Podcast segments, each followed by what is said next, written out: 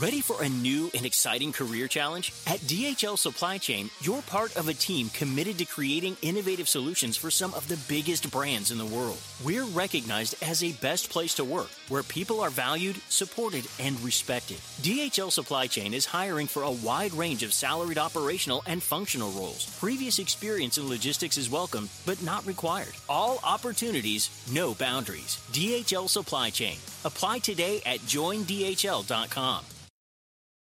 Con Verizon, mantenerte conectado con tus seres queridos es más fácil de lo que crees. Obtén llamadas a Latinoamérica por nuestra cuenta con Globo Choice por tres años con una línea nueva en ciertos planes al Nemery. Después, solo 10 dólares al mes. Elige entre 17 países de Latinoamérica como la República Dominicana, Colombia y Cuba. Visita tu tienda Verizon hoy. Escoge uno de 17 países de Latinoamérica y agrega el plan Globo Choice elegido en un plazo de 30 días tras la activación. El crédito de 10 dólares al mes se aplica por 36 meses. Se aplica en términos adicionales. Se incluye hasta 5 horas al mes al país elegido. Se aplican cargos por exceso de uso tiene que pedir disculpas a BBVA, pero también le dice a BBVA que ya en este momento de cómo se dio la viralidad de la nota, ellos sí tendrían que apoyarla para entender qué fue lo que ocurrió. Exacto. Es, y, creo que es un poco lo que también Ricardo Salinas Pliego contestó y dijo que si eso hubiera pasado en su banco, le hubieran regresado hasta el último peso. Sí, creo que es, es un punto importante, o sea, eh, entender qué está pasando. También hay que entender que, bueno, eh, don Ricky le gusta mucho subirse a este tipo de olas, ¿no? Aprovechar para BBVA, cada, vez que hay, cada vez que hay una crisis, que es el que más crisis tiene constantemente, pues... Ahora, hay un dato que no sabía y justo también eh, lo escuché con, con David Páramo, que ¿por qué tienen tantas crisis? Digo, no, no es una justificación, pero hace como son los que tienen más son los que tienen más eh, clientes. Sí, es como el sur, porque era el más robado. Exacto. Porque era el más vendido. Y Páramo justo dijo que para vulnerar un teléfono así, este, lo más seguro es que haya sido una persona cercana a ella que conocía la clave y conocía, este, pues no sé, los datos, ¿no? Yo estoy haciendo ya un análisis de eso y hay un detalle, un detalle bien interesante. O sea, hay todo un proceso para que sí puedan tener tu contraseña. Lo que sí es un hecho es que si alguien tiene la contraseña de tu teléfono, el tener la contraseña de tu banco no es nada complejo, ¿eh?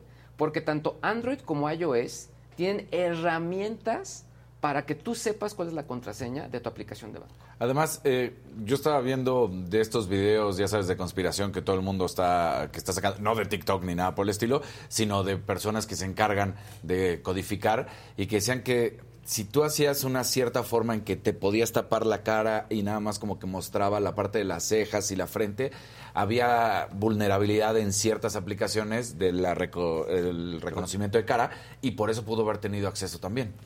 Sí, ahora hay que recordar que por cuando el teléfono no te reconoce, te dice, no te reconocí, pon tu contraseña. De cajón siempre hay una contraseña. Sí, claro. Sí, cuando, cuando no te distingue la cara, sí tienes que poner tu contraseña. Ahora, y ahí vamos a lo mismo, o sea, el criminal va a intentar entender cuál es la contraseña. ¿Cómo empieza? Poniendo las más populares. Después de ahí, a tus datos personales fechas de nacimiento, códigos postales, RFC. Pero sí es raro, ¿no? Porque específicamente la de BBVA, no sé otras, porque es la que, la que yo uso, son dos números más otras letras en mayúsculas y minúsculas.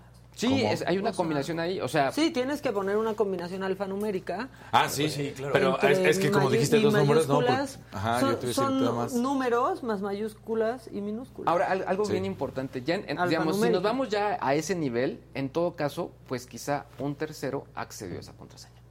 Ahora, cercano a ella. La pregunta más, la más tonta, pero sería, ¿y por qué no se ha hecho el seguimiento de la transacción? Eh, yo también justo, justo ahora, ahora también lo pensaba. Porque sí, ¿a dónde se fue ese dinero? Exactamente. O sea, hay que entender cuáles fueron las transacciones y, justamente de menos eh, la, información que se puede tener luego, luego es a qué banco se fue. Porque más si te está hablando que es el dinero de toda su trayectoria, el ahorro.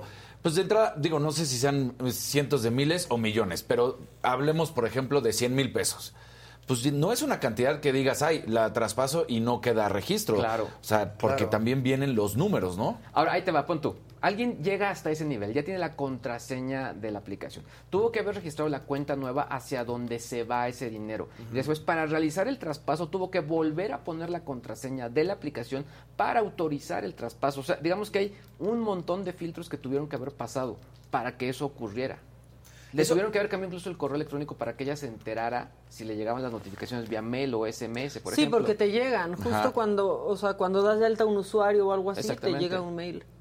Yo lo que Sí. podría pensar es que ella tuviera registrada este, la contraseña de, de- de su aplicación en las notas de su celular o algo, que luego se te olvidan las Eso lo hace contraseñas y muy seguido gente- las personas. Sí, muy que seguido. para que no se te olviden Sí. la contraseña, las guardas en tus notas y quizá el maluco este, como le dices tú, Luis, se metió a las notas y Pero- no Por eso la los pongo en un librito. Pero es que en- les digo, o sea, en serio, Cuarto. a mí me, me- me acabo de impresionar, o sea, iba caminando hasta me detuve. ¿En serio te puedes meter en tus teléfonos, ya sea en iOS o en Android, en el llavero de iCloud, en, en las contraseñas de, de Te las Android? guardan. Y te las guarda y puedes ver. ¿Y qué es lo que necesitas de base? La contraseña del teléfono. O sea, esa es la puerta de entrada Sí. al condominio, básicamente. Ajá. Sí, o reconocimiento facial también. Está raro. facial. Pero entonces con esto ya BBVA para en seco, no le va a dar un peso, pero le va a dar acompañamiento. Pues lo que dijeron, eh, digamos, eh, del caso en específico no habló, lo que sí dijeron es nuestra app es segura. Eso, eso tal cual ese es el, el statement y lo que el representante de comunicación de, de BBVA mencionó eh, pues en distintas entrevistas es que pues bueno sí saben de este caso entienden y pues bueno pues se comprometen a apoyarla en entender quién ah, tuvo acceso a esa transacción pero redes- pues vuelvo a decir lo que tú decías Jimmy o sea y tú, tú, tú, Maquita o sea y bueno también los tres eh, que sí hay que checar primero a dónde cayó ese dinero, Claro. ¿no? sí, Eso que es lo más sería fácil. lo que podría ser el banco. Sí, en lugar de, O sea, de- incluso ella. O sea, en lugar de ir ¿no? por el inicio, que es el acceso Su al teléfono, es eh, ir por el- eh, arrancar por el final, que es a dónde cayó ese dinero, Claro. y de ahí hacia atrás. Sí, porque de la otra manera, haciendo caso a lo que estabas tratando de decir, Maca, pues en dado caso que sí fuera un hackeo, hackeo, ok, ahí sí pudiera desaparecer la, la cuenta, pero al parecer, pues no fue hackeo, hackeo, ¿no? O sea, al, al parecer lo que están dando a entender en este comunicado o en esta información de siendo segura y todo es que, pues sí, lo que decías, Jimmy, fue alguien cercano. Pues sí, eso es lo que dicen. Este, pues ya veremos qué no ha pasa habido con ese respuesta. caso Me que acabo de meter a su Twitter, no puso nada. No, yo también puso esperaba algún, al- algo. Ahora sí, se empezaron a viralizar más videos de gente que le ha pasado lo mismo en BBVA, que han Sí. hecho transacciones y que de repente les llegan cargos no reconocidos, que por este, colegiaturas en la Universidad este, del Valle de México y que también han marcado. Y BBVA lo que les dice es, no, tú sí realizaste esa. Yo esa alguna transacción". vez les conté que yo fui víctima de este fraude que era como hormiga, ¿no? Que era de 20 pesos en 20 pesitos, que no los notabas hasta que ya hacías la suma y bueno, yo en mi caso ya eran casi 5 mil pesos, ¿no? Entonces, me pasó justo con BBVA. Y yo hablé tal cual y sí dije, esto va a ser infernal, pero pues lo voy a intentar. Y me llamó la atención que hubo, que fue muy sencillo. O sea, yo fui como Juan de a pie, seguí todo el proceso y a ver, ¿cuál transacción? Esta. Ah, ¿de qué tal? Esto. Ah, bueno, pues se te va a regresar. Apareció de vuelta el dinero y, y pues bueno, no fue La sencillo. cosa es Estábamos estar- hablando que eran 5 mil pesos. Acá quién Claro. sabe cuál será la cantidad, ¿no? Sí. Hay que estar al pendiente de tu estado de cuenta, o sea, empezando Sí, por ahí. completamente. Y es que te pueden vulnerar por todos lados. Ahora a mí sí me pasó lo pesadilla. mismo Imagínense entrar, ver su teléfono y, y no que estén tener en todo cero tu su- dinero. Sí, Qué claro. terror. tus ahorros. A mí me pasó lo mismo y te pueden vulnerar por todos lados, no nada más por la aplicación. A mí, donde pagas el tag, que hay una aplicación para pagar el tag, se metieron a ella y puedes pagar este, diferentes servicios y por ahí también me, me bajaron como 5 mil pesos. Pero este, a mí me los bajaron por American Express y American Express pues, Sí, de una manera Es que por sus diferente. usuarios. Por no eso hay ciertos otros. bancos. Por eso hay ciertos bancos que sí dices, o, o entidades Sobre todo si es financieras. tarjeta de Es débito que, y de crédito. A ver, la justificación de BBVA es tan tonta como si te dijera una eh, American Express, pues ¿por qué pasas por, e- por cualquier terminal Claro. con tarjeta? Pues ¿por, ¿por qué pagaste ahí con tarjeta cuando no es un lugar seguro? No, incluso. Es así. El Bueno, equivalente a la es respuesta así. de, de, de BBVA es yo no fui. Sí, exacto. Esa es tu respuesta, tal cual. Entonces, creo que por eso también se me hizo muy importante lo que les dijo ayer David Páramo, decir, ok, sí, pero esto ya llegó a tal grado de viralidad que ustedes sí podrían apoyarla para entender qué fue lo que pasó. O sea, que ustedes tengan ese compromiso. Porque, pues sí, al final es la institución apoyando a su cliente, ¿no? Y que de repente te salgan tantos clientes.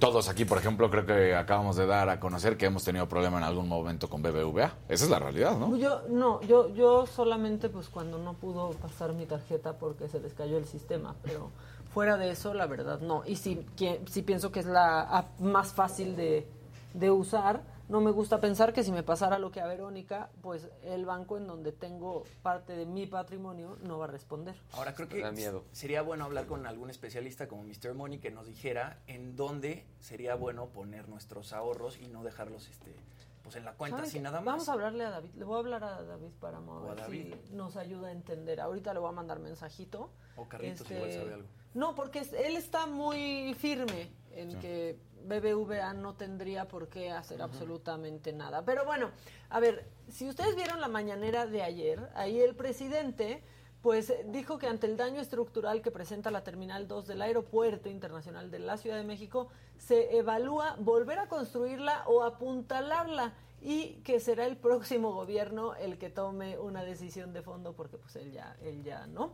En el mismo aeropuerto una de las pistas está en mantenimiento luego de que el fin de semana se presentara un bache un bachecito eh, que generó demoras en muchísimos vuelos. Mientras que en el aeropuerto internacional Felipe Ángeles el aeropuerto internacional de Hidalgo como le dicen otros eh, entre su inauguración el 21 de marzo y finales de junio recibió a 116.176 pasajeros, que esa cifra es la que recibe diario el Aeropuerto Internacional de la Ciudad de México, por ejemplo. Sobre todo esto eh, que nos hace enojar y ya luego también nos hace reír está Carlitos Torres, que es nuestro analista en temas de aviación y turismo. Carlitos, tú vente, tú pásale, tú pásale así. Buenos días. ¿Cómo Carlitos. estás, Carlitos? Bien, ¿ustedes? ¿Cómo estás? Ay, ay, ya ni sabemos ay, cómo. Ni sabemos cómo. Ay, ya de eso ya no. ¿Cómo estás, Carlitos? Bien también, gracias. Señor, ¿cómo estás?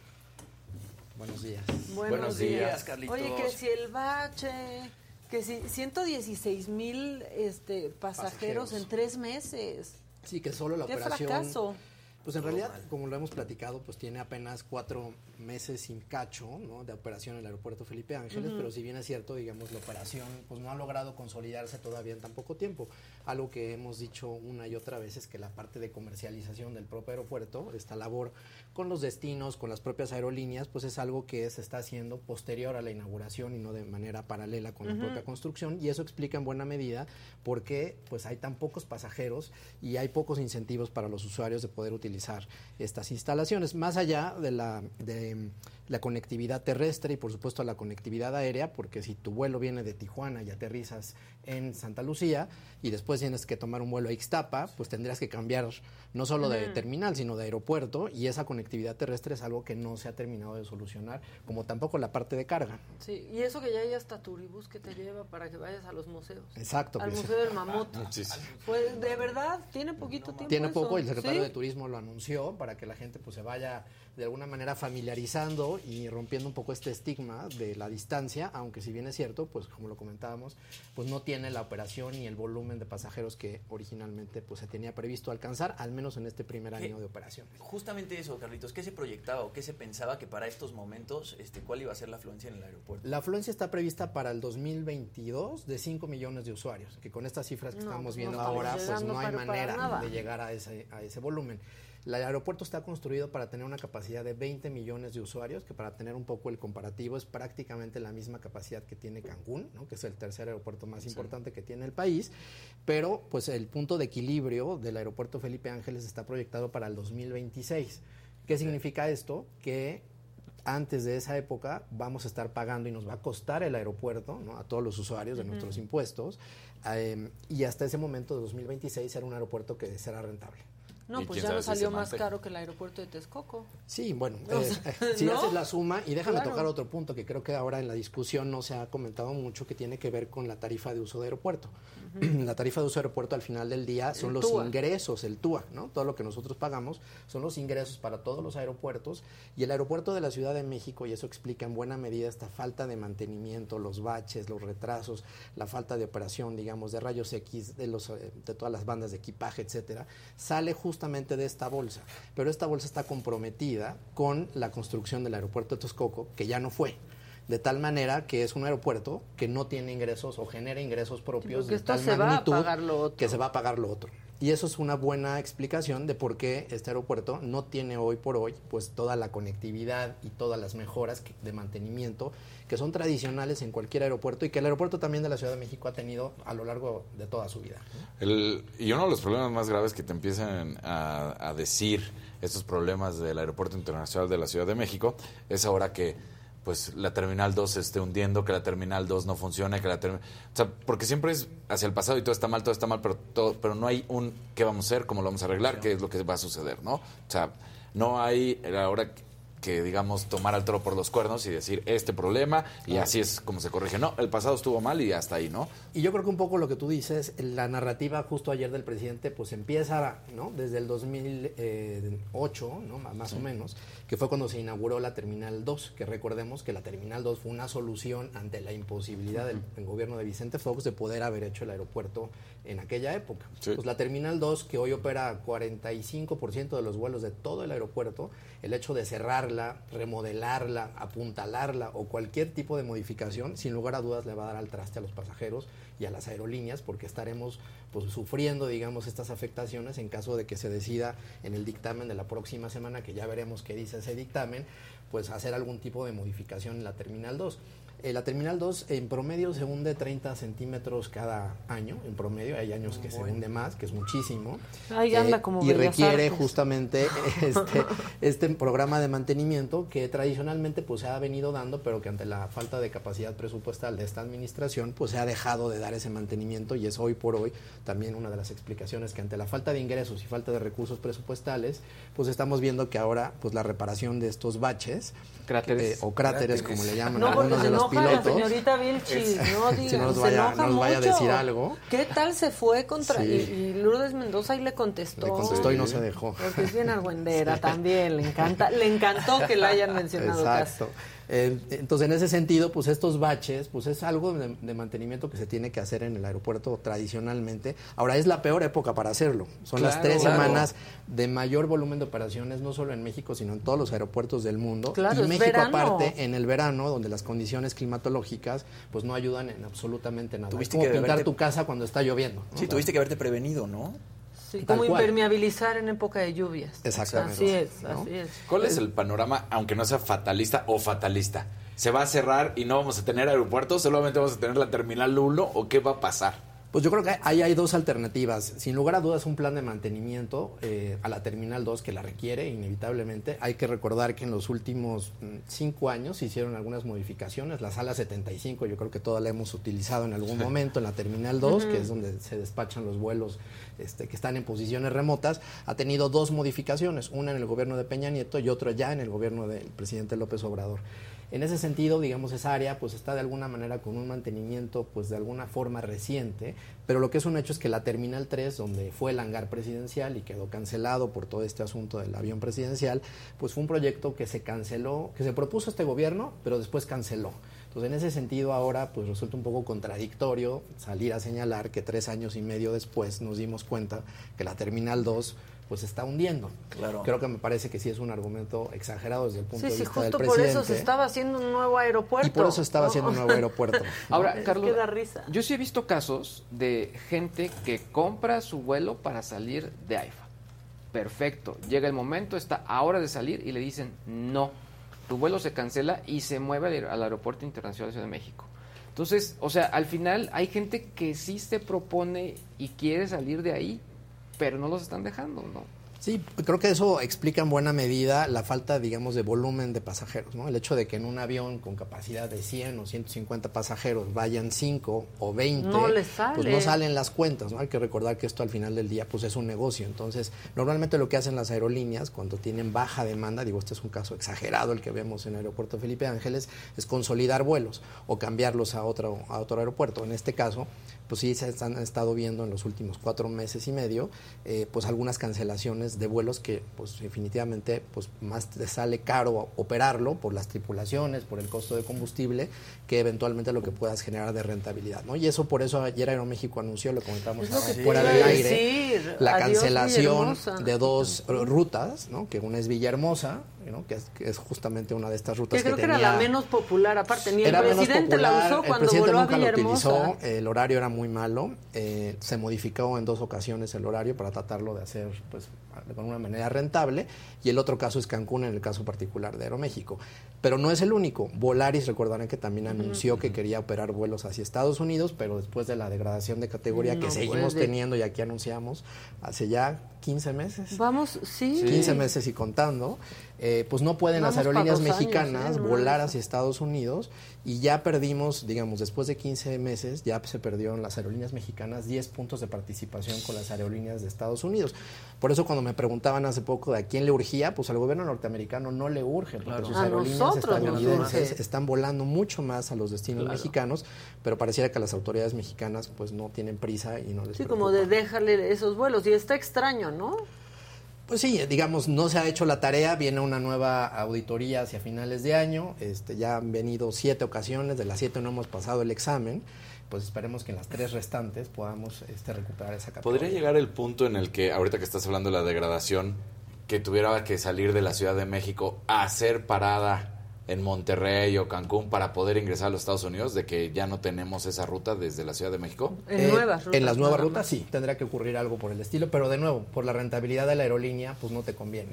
Entonces es una es una posibilidad, digamos, operativamente posible, pero no financieramente posible para las aerolíneas. Sí, mejor compras Delta o compras American Sí, Airlines. que en caso de que se cerrara, otra, ahora que lo dices, ¿no? que se cerrara o se remodelara la Terminal 2, pues ahí los afectados son en aerolíneas mexicanas, Aeroméxico, Aeromar, en internacionales Delta, LATAM y también está volando Copper Lines. Entonces son cinco aerolíneas que tienen Afectadas, conectividad sí. internacional que verían afectadas su Y la pesadilla de la cerrara. Terminal 1. Sí, que es larguísima, ¿no? Claro. que es larguísima, que parece un mercado. La zona nacional está para llorar. Esa es la verdad. Todavía la internacional se salva tantito, pero también está muy encimada. O sea, se juntan las filas para abordar. Y lo que ha venido ocurriendo en los últimos años, y creo que tocas un punto interesante, Maca, es que eh, la parte comercial, o sea, los ingresos comerciales, ante la imposibilidad del aeropuerto de generar otros ingresos, pues está haciendo que se pongan nuevos negocios y que esos negocios resten el espacio y posibilidad de los pasajeros de poder transitar, pues tan siquiera en los pasillos o en las salas de abordaje. Sí, en la Pareciera terminal- muy padre que tenemos restaurantes y tiendas, etcétera, pero en realidad, pues eso pues, no ayuda a la saturación que ya viven las Sí, propias la, terminales. la terminal 1, in- del lado internacional, literal, es un- ya es un pasillito, porque ya hay negocios de este lado y negocios de este, y acá había como, hay como una sala VIP, VIP, que ya es casi como- que subterránea, Sí, que no, está tan encimada que es rarísima y, y horrible. Las salas VIP Y ya no son ni siquiera. VIP. No. No, Vas y en sin horarios a la gente picos. que siempre se para, ¿no? Siempre hay hay, gente que se detiene así. Tú dices, deja Sí, avanzar. o cuando vas caminando y alguien se detiene y te frenas, chocas. Tal cual. Oye, ¿qué, ¿qué tan benéfico o no, cómo ves el cambio de dirección en el aeropuerto de la Ciudad de México? Pues yo creo que es interesante, digamos, desde el punto de vista de la disciplina y el orden que puede tener con la, digamos, dirige, pues sí, que lo dirige, digamos, la Secretaría de la Marina. Sin lugar a dudas tiene un origen en términos de seguridad, ¿no? Tanto de mercancías como de pasajeros, pero por otro lado yo creo que sí tendría que venir a poner este orden, en este desorden que tenemos desde hace varios años, tanto en la parte comercial como incluso el propio despacho de los vuelos, que creo que esa es una parte muy importante, porque así como hay saturación en las salas terminales o en las salas de última espera, pues también hay una saturación en los horarios de aterrizaje y de despegue, que el administrador aeroportuario, en este caso el aeropuerto, es quien distribuye estos horarios tanto por temporada como por día, dependiendo de las condiciones climatológicas de lo que Oye, ocurra. ¿no? Carlitos, hay como una postura de pronto de, de la gente y por aquí se fue algún mensaje como de, ay, ya los fifís quejándose porque ya no viajan a gusto, porque no tienen su nuevo aeropuerto. Aeropuerto. La verdad tiene muchas implicaciones tener Claro. unos aeropuertos así, más allá del fifí, este, del blanco privilegiado que se está quejando porque está muy llena la sala de American Express. Es mucho más que eso. No, sin lugar a dudas, yo creo que el crecimiento que ha tenido la industria aérea en México es un crecimiento en la última década muy importante. Hay que recordar, y lo hemos dicho aquí varias veces, antes de la pandemia ya teníamos 100 millones de pasajeros en todo el país, que sí es un tamaño pues ya bastante decente, digamos, en tráfico de pasajeros, pero también de carga.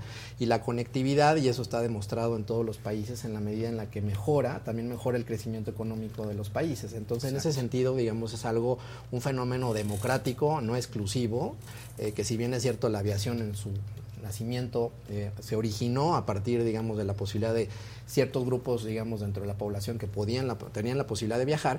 Lo decíamos también aquí en otra ocasión, las aerolíneas de bajo coste en nuestro país son hoy por hoy las que están teniendo y atendiendo el mayor volumen de pasajeros con tarifas que son muy competitivas eh, a nivel nacional e internacional. Y no es una cosa que venga a fregar a los fifís, ¿no? También, este, pues fregas a los extranjeros que quieren venir a México y se las A ven, dejar este, dinero y a sostener otras industrias. Creo- exacto, creo que tocas un punto importante que siempre lo hemos dicho aquí, ¿no? Eh, La parte turística y, y la um, digamos, relación que hay entre la aviación y el, sector turismo es fundamental, ¿no? Este, por un lado, eh, los pasajeros que vuelan vía aérea son los que más eh, divisas generan en nuestro país y más lana dejan, que ahí hay una buena noticia, no todas malas noticias en estos últimos meses que no nos hemos visto, porque los pasajeros internacionales, si bien todavía no llegamos a los niveles previos a la pandemia, la lana que están dejando en promedio es 20% más que lo que gastaban en el 2019, lo cual es una muy buena noticia Claro. para Claro. muchísimos destinos turísticos, pero es el pasajero aéreo justamente el que deja esta derrama económica, no es el pasajero terrestre.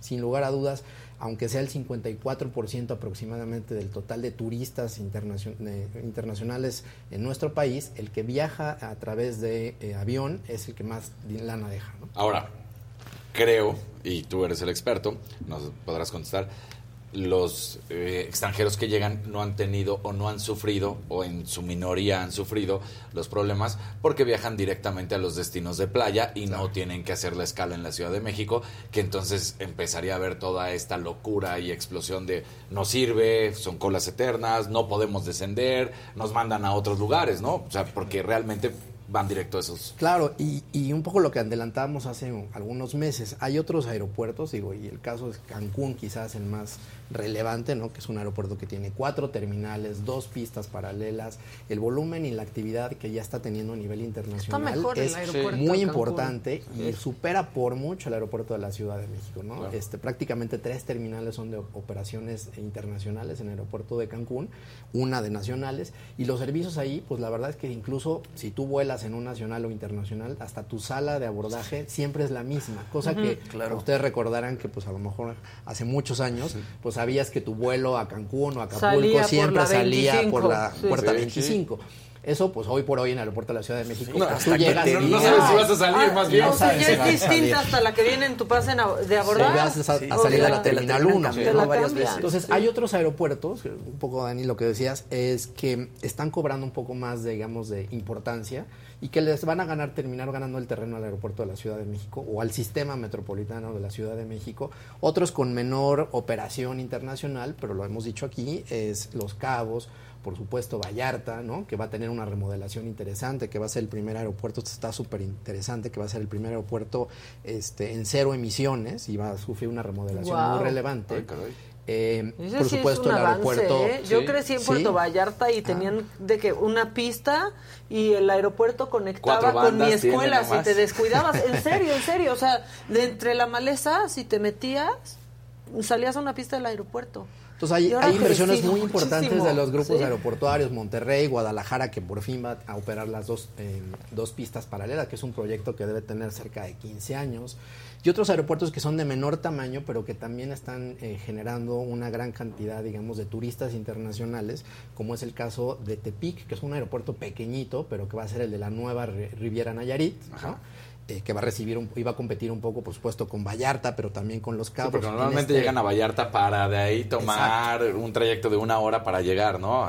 Y otro, otro ejemplo es el de Puerto Escondido, que también sigue siendo un aeropuerto que no está concesionado, pero quien haya tenido oportunidad de viajar o ir, es un destino que está creciendo mucho y le van a meter una lana importante para alargar, digamos, el tamaño de la pista y mejorar las instalaciones. Entonces creo que hay buenas noticias en términos de los pasajeros internacionales volando a otros aeropuertos que no necesariamente son el aeropuerto de la Ciudad de México. Y es que es eso, ¿no? De repente, este, pues como pasajero que llegas a otro país, es la puerta de entrada a otro país, ¿no? Y, y- y ahí es donde te das, te da la primera impresión de a dónde estás este, llegando, no sé, llegas a Narita en Japón o llegas a, a John F. Kennedy en Nueva York y pues llegas a aeropuertos o a, o a Barajas en Madrid y, y- te das cuenta del país al que estás llegando. Sí, llegas a la Terminal el- 1 el- del aeropuerto de México y huele horrible y te llegan tarde las maletas y todo mal. Bueno, el, el JFK también es un mugrero.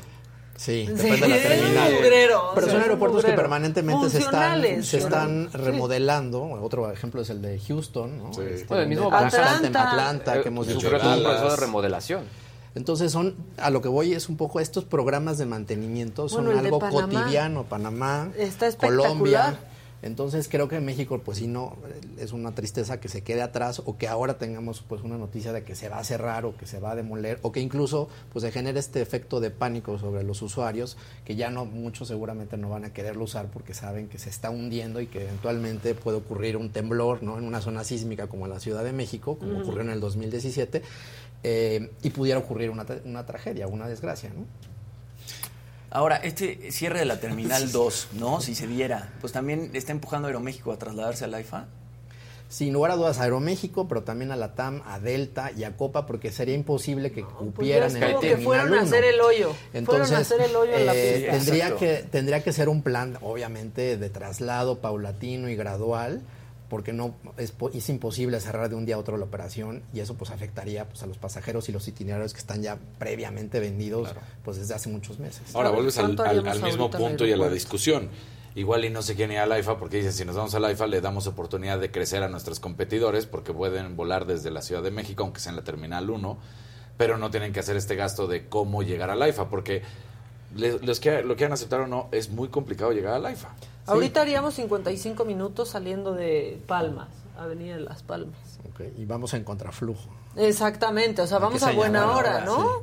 Aunque el otro día me 55 decía alguien minutos. que a veces los 55 minutos son los que pasamos en viaducto o en circuito interior para llegar a la ICM, pero que ahora los ocurrirían si lo llegáramos al aeropuerto. Felipe Ángeles.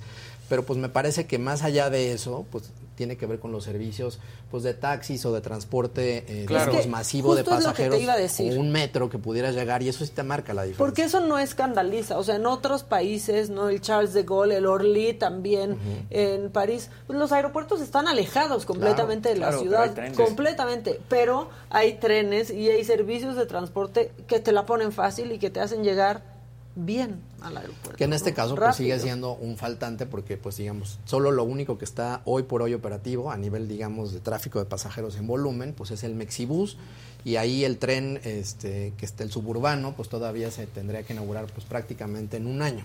Entonces no tendrías otro medio de transporte masivo para poder llegar al aeropuerto Felipe Ángeles, al menos al día de hoy. Porque Tú ubicas, tú ubicas, Jimmy, Maquita, eh, Luigi, cómo llegar ahorita al AIFA. Si les digo, a ver, vámonos al AIFA, No, sin bueno. utilizar el Waze. No. O sea, dices, O ubico sea, más o no, menos está- dónde Pero está. ahí sí es normal porque pues es una cosa nueva, ¿no? Pero sé que es camino a Hidalgo, Sí. por ejemplo. Entonces como que diría, ah, bueno, pues algo por el el Estado de circuito México. O te puedes ir por el, o te puedes ir por Toluca como si fueras hacia, hacia Valle de Bravo, por ejemplo. Exacto. Pero también, o sea, ¿cómo llegas? Sigue siendo esa situación, ¿no? Si tan solo la, yo creo que la distancia del aeropuerto de Toluca, ¿no? que es un aeropuerto que lleva muchos años este, construido, donde nacieron las aerolíneas de bajo costo en nuestro país, tiene sus dificultades por la salida en la carretera México-Toluca y los constantes cierres que existieron durante muchos años y accidentes que imposibilitaban a los pasajeros poder llegar a tiempo en sus itinerarios, más allá de las condiciones climatológicas por altura de neblina que tienen el aeropuerto de Toluca pues en muy buena cantidad de, meses a lo largo del año. Creo que lo más importante es la, transportación al aeropuerto, ¿no? Y es, lo que menciona Maca. De repente, no sé, en, París te subes a un tren o en, Japón te subes a un tren y ese tren conecta con el metro y de repente ya estás en medio de, Tokio, ¿no? Aquí, en la Terminal 1 sí llegas en el metro, pero al AIFA no hay forma de llegar más que en coche. Sí, que o al- alguien te lleve o que decían también que dejaras tu coche, ¿no? Pero viene el costo del estacionamiento, que también se lo tienes que sumar al costo del boleto de avión. Entonces, todavía yo creo que estamos eh, pues lejos de ver una competencia real entre los dos aeropuertos y que seamos indistintos entre tomar un vuelo a Cancún desde el aeropuerto de la Ciudad de México o desde el aeropuerto Felipe Sí, que no te importe, como Newark y JFK. Exacto. No, o sea, que ya no sea como una, una diferencia. Porque lo que yo creo que hay que aceptar, y lo hemos dicho aquí, es que el aeropuerto ya está, ya está construido, sí se construyó en un tiempo récord, pero lo que tiene que, el reto que tiene por delante, pues es justamente esta conectividad, esta comercialización de destinos y, sin lugar a dudas, quitar este freno para que haya vuelos de entre México y Estados Unidos, recuperando la categoría 2 con eh, aquel país. ¿no? Híjole. Eh, preguntan, preguntan aquí si el TUA es menor en el AIFA que en el aeropuerto Sí, es internacional. de la Ciudad. 54% menos que en el aeropuerto de la Ciudad de México. Que también el TUA, de pronto ves tu vuelo y dices, ay, qué padre. Ya con el TUA te la dejan ir. Hay que recordar que el TUA en la parte, digamos, de en vuelos nacionales está cotizada en pesos y la de vuelos internacionales está cotizada en dólares, con lo cual pues siempre tiene este margen, digamos, de disparidad y siempre tienes que estarlo revisando. Y lo que hemos dicho aquí ya, la tarifa que aparece en los cotizadores de todas las páginas web de todas las aerolíneas es solo el precio del boleto, después habrá que sumarle los Sí, por eso impuestos. luego hay algunas que te dicen un peso el vuelo, ajá, y todo lo demás. Sí, sí, Sí, exacto. ¿no?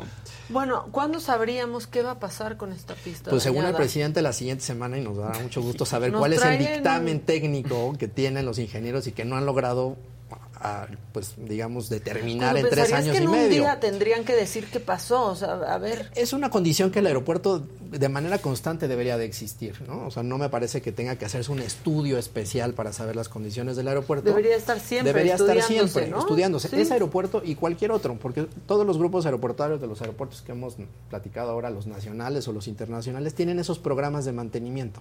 Entonces, me parece que es un poco generar esta expectativa y esta espectacularidad para saber que, pues a lo mejor uno de los dos dedos de las terminales, pues tendrá que entrar en una reparación ya mayor y eso, pues sin lugar a dudas, va a afectar el volumen de operaciones de- del propio aeropuerto. Pero lo veremos la siguiente semana. Híjole, a ver, y nada más, porque aquí estaban diciendo, hay una parte muy nueva de la Terminal 2. Sí. ¿Afecta a los vuelos que salen de ahí, estas pistas? ¿Esta pista Sí, sí, no? ahora en realidad las dos pistas pues son las únicas que Ay, hay. que es muy exacto, nueva, ¿no? pero es lejanísima esa nueva Esa ala terminal del sí, eh, esa bárbaro. terminal incluso es la 75, pero arranca con letras, de la A a la Exacto. F. Me pasó hace 15 días y pues no tienes manera de localizar dónde más está físicamente. a la, al ¿no? AIFA que a tu sala. Hicieron, sala. e- incluso pusieron ya un salón premier ahí en esa zona. Sí, y ahora tienes que esperar, pues, de entre el aterrizaje, y seguramente les ha pasado a ustedes, entre 40 y hasta un- una hora solo en llegar a una posición de contacto por Sí. la falta de personal. Y eso es algo que ha venido ocurriendo en todos los aeropuertos también del mundo y en las aerolíneas, porque después de la crisis de la pandemia, Recortaron pues, hubo un recorte muy importante de personal que está generando estos cuellos de botella que estamos viendo pues en todos los aeropuertos y ahora en Europa, que hemos estado viendo muchísimo en las últimas semanas, es un fenómeno que sin lugar a dudas alcanzó también a, a México y al aeropuerto, aun cuando eh, pues se han destinado recursos adicionales y hay contrataciones de tripulaciones y de personal de tierra, de aeropuertos, y ahora la digitalización también ayuda muchísimo a llegar con tu pase de abordaje, Claro. no, no documentar equipaje, Sí. o sea, eso de alguna manera va agilizando y va educando al pasajero ¿no? a ser mucho más ligero al momento de viajar Claro. y pasar menos tiempo en la propia terminal. De cuando hecho- está ágil el, perdón, el filtro de seguridad, porque esa también es otra. Sí, y han cambiado la compañía y de pronto ves unas filas y hay otra vacía y te mandan a la que está llena. Sí. Y alégales. porque pues son las empresas de seguridad son las que pues siempre han estado concesionadas y son las que determinan de manera unilateral pues cuál de las puertas tendrías que hacer Sí. digamos la revisión del propio equipaje eso a la salida y a la llegada pues las máquinas de rayos X que apenas el director general de aduanas dio una buena noticia en una entrevista donde dijo que pues van a modificar estas máquinas que tienen entre 12 y 15 años más o menos de antigüedad que van a permitir que tú este, tus revisiones de, de equipaje documentado puedan ser mucho más ágiles y eso acorte los tiempos de espera en- a la llegada en los aeropuertos. Dani, llevas. No, te iba a decir justamente de, de hecho en esta situación que mencionabas, aquí de repente me- a mí me ha tocado en Terminal 2 y en otros aeropuertos también, que ya empiezan con esto de la digitalización que decías, ¿no? Que traes tu papel impreso, ah, te toca esta fila, traes tu papel en el celular, o bueno, traes tu pase en el celular, te toca esta fila para que, que se trate de hacer más rápido, ¿no? Y lo que sí me, me sorprende ahorita que hablabas de los rayos X, ya en Estados Unidos hay algunos aeropuertos, pero ya muchos ya no te hacen quitarte los zapatos y eso. Y aquí en México sí lo siguen haciendo. Sí, yo creo que tocas un punto súper importante, que es eh, la discusión que hoy deberíamos de estar teniendo es cuáles son las medidas para que los pasajeros hagamos los, los vuelos mucho más fáciles, ¿no? Eso a nivel internacional, en la última reunión de la IATA, que reúne a todas las aerolíneas del mundo, ese es el nivel de discusión. Y aquí pues, estamos discutiendo si la terminal se cae o, o- o- o hay que apuntalarla.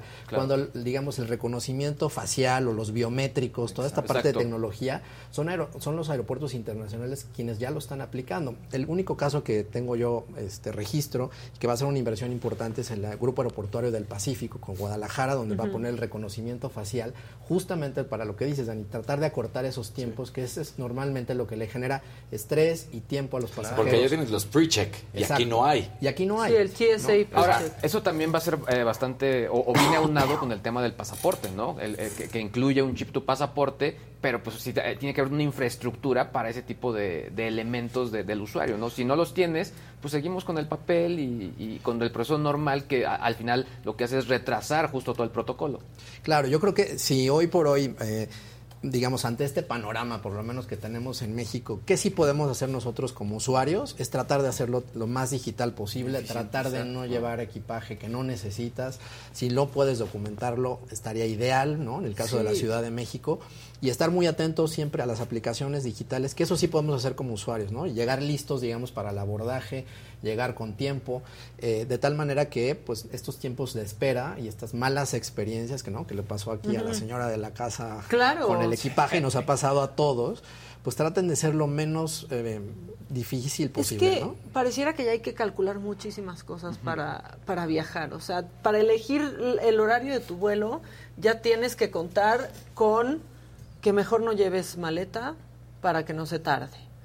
Con que salga a tiempo. O Que sea, traigas tu con- que boleto traigas digital. tu boleto digital, pero sí tienes que, que, que si tienes la oportunidad, pedir un vuelo con muchas horas de anticipación a tu a tu este compromiso, porque ya hoy cuando salimos 40 minutos tarde pensamos que estamos saliendo a tiempo. Sí. Es como, ah, no, bueno, solo salí 40 minutos tarde, solamente me dejaron 30 minutos en el avión encerrada. No, o sea, tenemos que contar todas esas ineficiencias, porque son Sí, ineficiencias. Y que incluso se ven desde el momento que tú ah, haces la reservación, ¿no? De pronto un vuelo que lleva una hora, pues te lo programan con una ho- hora 30, ¿no? Para decir que la aerolínea llegó y salió a Y tiempo, cumplió. ¿no? Y cumplió justamente con sus horarios de aterrizaje y despegue. Entonces, pues eso sí es, un- es algo con lo que vamos a tener que convivir por lo menos los siguientes meses. Y a esto que estaba hablando Maca, súmale el hecho de que también las conexiones, porque entonces ahora si yo quiero planear un viaje que va a tener conexión, dices, híjole, no puedo tomar el de una hora de conexión, No. porque ya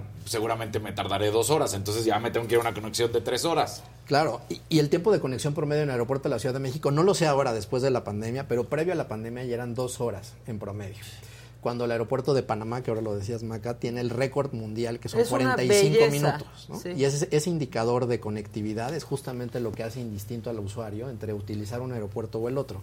Y esos indicadores pues los miden estos grandes hubs, ¿no? que, que es Atlanta, Houston, Panamá, este, Heathrow, Panamá, entonces no son casos, digamos, extraños y la posición geográfica y el volumen de operaciones que tiene el aeropuerto de la Ciudad de México ameritaría para tener un mejor servicio. Y digo, yo lo, yo, yo lo he dicho desde hace muchos años, aunque no nos guste y aun con todas las críticas que tiene el aeropuerto de la Ciudad de México, sigue siendo el hub más importante de toda Latinoamérica. Así como está Así de como está.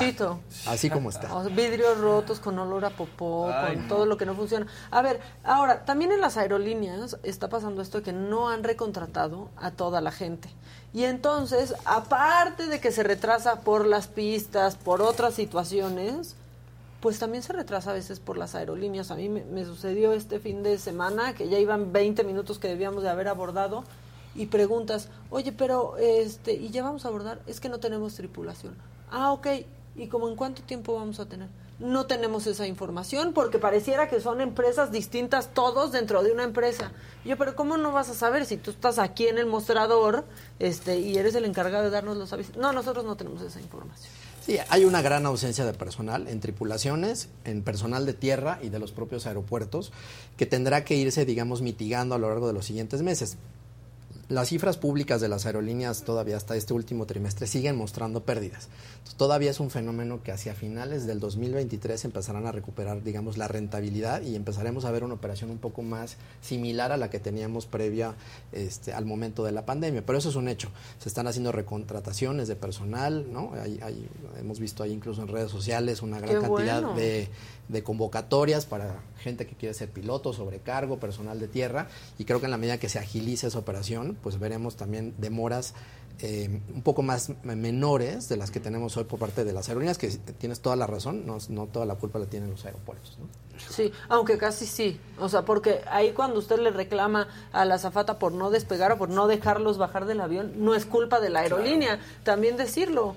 O sea, Sí. no les dan la autorización, punto. No les dan la autorización y en muchos de los casos, pues esta saturación no solo la vive el aeropuerto de la Ciudad de México, sino pega, ¿no? Lo decíamos la última otros, vez con el espacio de aeronavegación y todo este desastre que se armó con si había o no las medidas de seguridad para poder operar los vuelos, le pega en un efecto dominó a todas las a todos los otros aeropuertos que están en el país.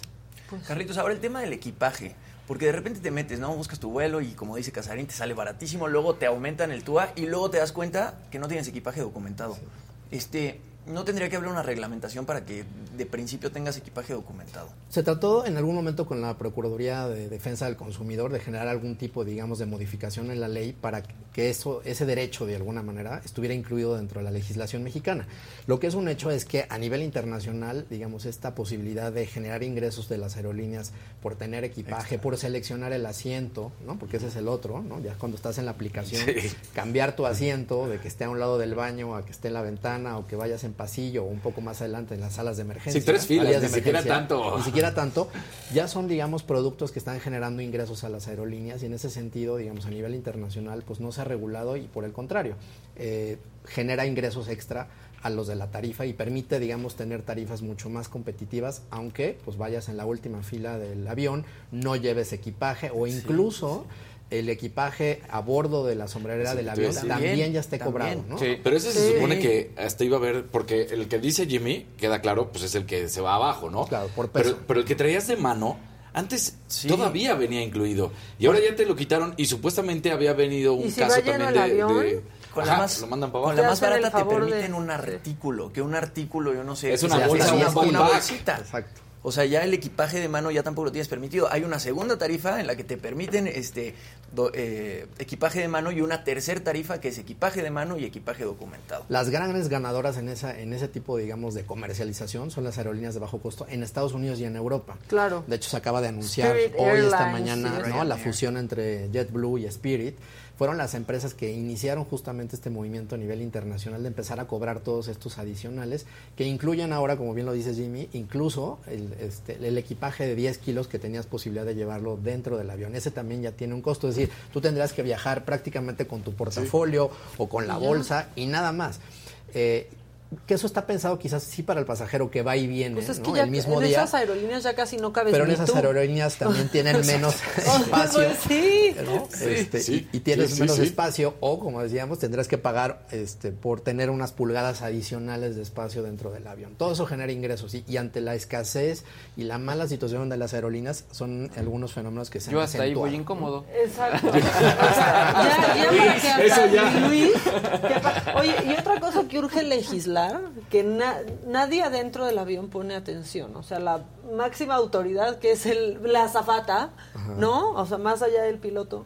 La gente que se mete, que va hasta el fondo Ah, y pone su equipaje hasta adelante, o sea, o no hasta adelante, pero sí mucho más adelante de donde les toca y se hace un caos. Entonces tú cuando llegas a tu asiento, Ya no hay lugar. el que sea, ya no hay lugar. O sea, lo que hay arriba de ti debe de ser tu espacio. ¿Por qué no se respeta eso? Me pone muy mal de mis nervios. Eso sí es, digamos, una regla interna dentro de las propias aerolíneas. Que no pelan. Y lo mismo que el tema del abordaje, no, no me dejarán mentir ninguno aquí en la mesa, Sí, ¿no? que también hay gente que va en la fila 24 y aunque le toca abordar después, pues siempre gana, ¿no? Este, el Porque lugar y lo mismo a la bajada, ¿no? vocean. Porque lo vocean. Zona 1, zona 2, zona 3. Y se meten los de la zona 3 o los de la zona 2 o Y- los y, que eso sí es un tema cultural y de educación que yo creo que las aerolíneas tienen un gran trabajo por hacer las mexicanas. Alguna de ellas, no recuerdo la cuál de las dos de bajo costo, si, si Viva o Volaris, sí eh, la sobrecargo lo que hace es bloquear e ir ayudando para que vayan este, saliendo, digamos, los pasajeros. Pero eso también genera muchísimo estrés al momento de la, del abordaje o de la bajada del avión cuando ya lo que quieres después de 50 minutos de Es estar bajar. atrapado es bajar y recuperar tu equipaje. ¿no? Porque más el problema eh, que acaba de plantear Maca se aumenta cuando de repente lo que acabas de decir, ¿no? Llegas con Volaris a donde sea y entonces dicen, no solo se pueden parar de la 1 a la 10, lo cual me parece maravilloso, porque Sí, eso así tiene que ser. el Orden. problema está en que Pásenme mi maleta. Oye, mi maleta está hasta allá atrás. Ay, ¿qué crees? Entonces tienes que esperar. ¿Por qué? Pero si eso mi sí lugar ya está aquí. Es hueva Claro. de la aerolínea. O sea, es como que yo siento que la pobre azafata dice, estos ya no entienden. Sí, o sea, claro. yo ya no Sí, me voy momento, a gastar mí en me, esto. me ocurrió, O sea, soy muy observador ese tipo de detalles, evidentemente, eh, y me ocurrió apenas en un vuelo de Cancún a México, donde efectivamente la sobrecargo dijo, ya llegamos, llevábamos 55 minutos a bordo del avión, y que la gente se baje como pueda. Entonces, si alguien se puso vivo en la fila 25, pues seguramente Ya. recorre todo el pasillo y genera este caos de maletas, bajada, tiempo, y eso por supuesto complica, incluso si estuvieras en una posición remota, porque de ahí tienes que bajarte al cobus, al camioncito, Sí. que después te va a llevar a la posición este, de las aerolíneas. Sí, yo cuando llego en remoto ya hasta, dijo, prefiero incluso que me toque hasta el final salir del avión porque, digamos, me va a tocar salir primero del transporte que me lleva a la terminal. Claro.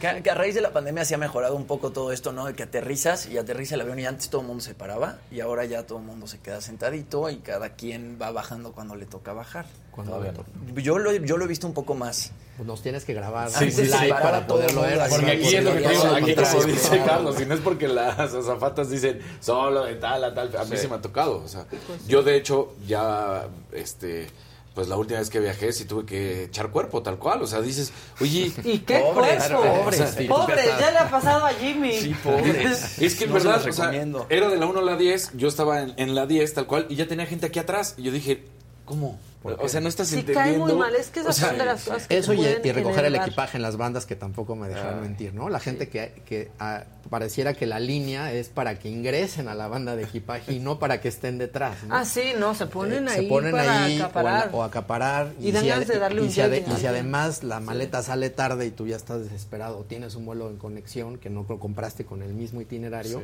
pues Sí. puedes incluso perder el propio el propio vuelo. Pues pero esto bien. no debería pasar en el aeropuerto No, ya Felipe no, pero como exactamente, ahí no. Y luego la desesperación que da que no puedes ver hacia afuera donde tienen tus maletas. Y ese video que se hizo viral hace poquito Ah, sí, donde cayéndose. con toda, no, con toda alevoción quitaban las maletas para que no llegaran, este, pues la verdad es que esas cosas dan mucha impotencia, porque aparte en un aeropuerto cualquier cosa es zona federal y entonces ya armas tantito un pancho y estás en un gran problema. Claro, sí, La ahí no conviene meterte en una dificultad porque No. hay muchísimas autoridades que conviven dentro del propio aeropuerto. Exacto. Pregúntale a. Alejandro Moreno. Exacto. Exacto. Oye, pues muchas gracias, Carlitos, por, No, como siempre, por, por venir. Ya nos sirvió hasta de desahogo absolutamente Fue una a terapia todos. grupal. Fue una terapia grupal. Fue catártico. Eh, la semana que entra, pues sabremos qué sucede Vamos a ver con qué dicen, este ¿no? misterio de las pistas y los cráteres. Este, y pues, gracias. No, ya qué bajón, ¿no? O sea, pero no, bueno. pero no todo hay malas noticias. No, el turismo sí, va bien, se va recuperando. Hay otros salud, aeropuertos, algunos. hay otros aeropuertos que están funcionando bien. Los Sí. grupos aeroportuarios están recuperando el volumen de usuarios. Cancún es espectacular, Cancún es Puerto espectacular, Vallarta. Puerto Vallarta, Vallarta. Los Cabos, Monterrey, estas inversiones. Está bien interesante el tema de este proyecto sí. del aeropuerto de Puerto Vallarta. De reconocimiento Estos dos aeropuertos este, de, de Puerto Escondido, de Nueva, de la Riviera Nayarit. Creo que hay buenas noticias en general. Digo, por supuesto, el aeropuerto de la Ciudad de México pues es el centro de conexión y todo lo que le ocurra siempre va a tener una afectación, pero creo que hay ¿Cuándo buenas noticias. Puerto Vallarta? Esta construcción que nos comentaste. Esta de- remodelación está por comenzar en el último trimestre de este año. De hecho, ya sea, está anunciado. Entonces va a estar súper interesante y padre ese, ese aeropuerto. Pues muy bien, pues estamos pendientes de eso, a ver si platicamos prontito, seguro por, Por acá estarás. Y hoy es jueves, hoy hay saga, ¿verdad? Hay saga. Ah, no está la señora de la casa, pero hay saga. Que te hagas viral de pronto, porque aquí inició todo con Madonna. Ay, no, no, no, o comadre. sea, fue precioso. No, Todos nos cuatro reíamos. años y medio jodiéndome con, Con Madonna. Te pones a pelearte con tu mujer y luego a huevo te la quieres coger, oye no. Luego no agarres la jarra porque te pones muy idiota y ¿qué pasa? A huevo la cagas. ¿Qué tiene que ver el fofo contigo? Es que tuvimos un pleito en un antro. Hija, ya déjate de pelear con todo el mundo. Pero dicen que no es millonario. O sea, sí, yo tengo pruebas donde, donde no es millonario, pero la verdad es perder el tiempo con ese tipo de personas. Ándale. Es complicado cuando uno de los dos es el que se enamora. El que no ama solo busca.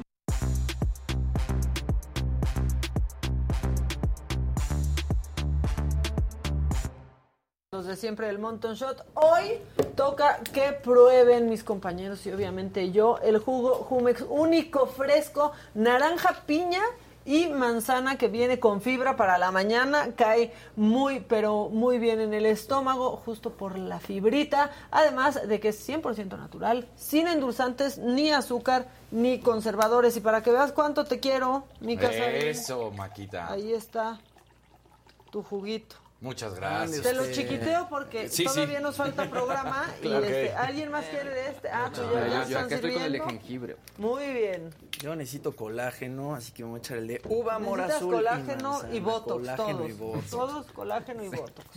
Bueno, vénganos tu reino. pues ahí está. Salud.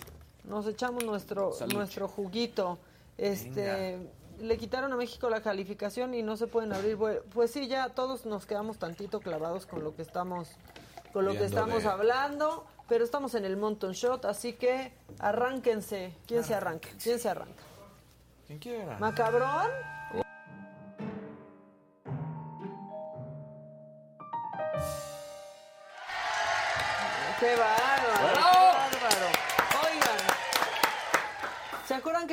A Ben Affleck Sí, quedándose sí. muy dormido porque nos lo andan cansando demasiado? Exacto. ¿Qué pasaría si Ben Affleck fuera diputado o servidor público? Gracias, Internet, por esto que nos estás regalando. A ver, échenlo.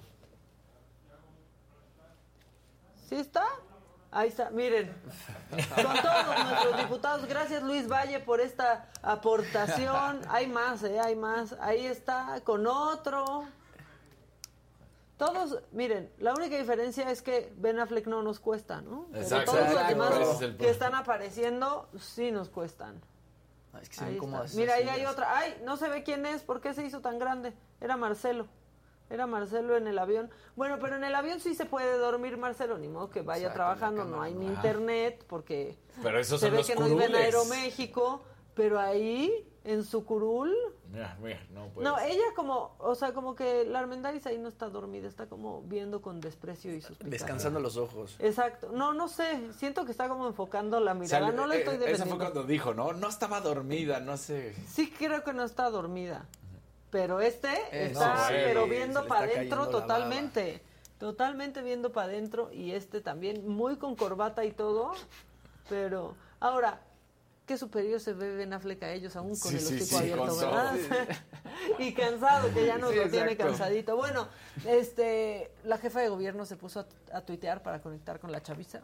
Este, pongan ese tuit, por favor.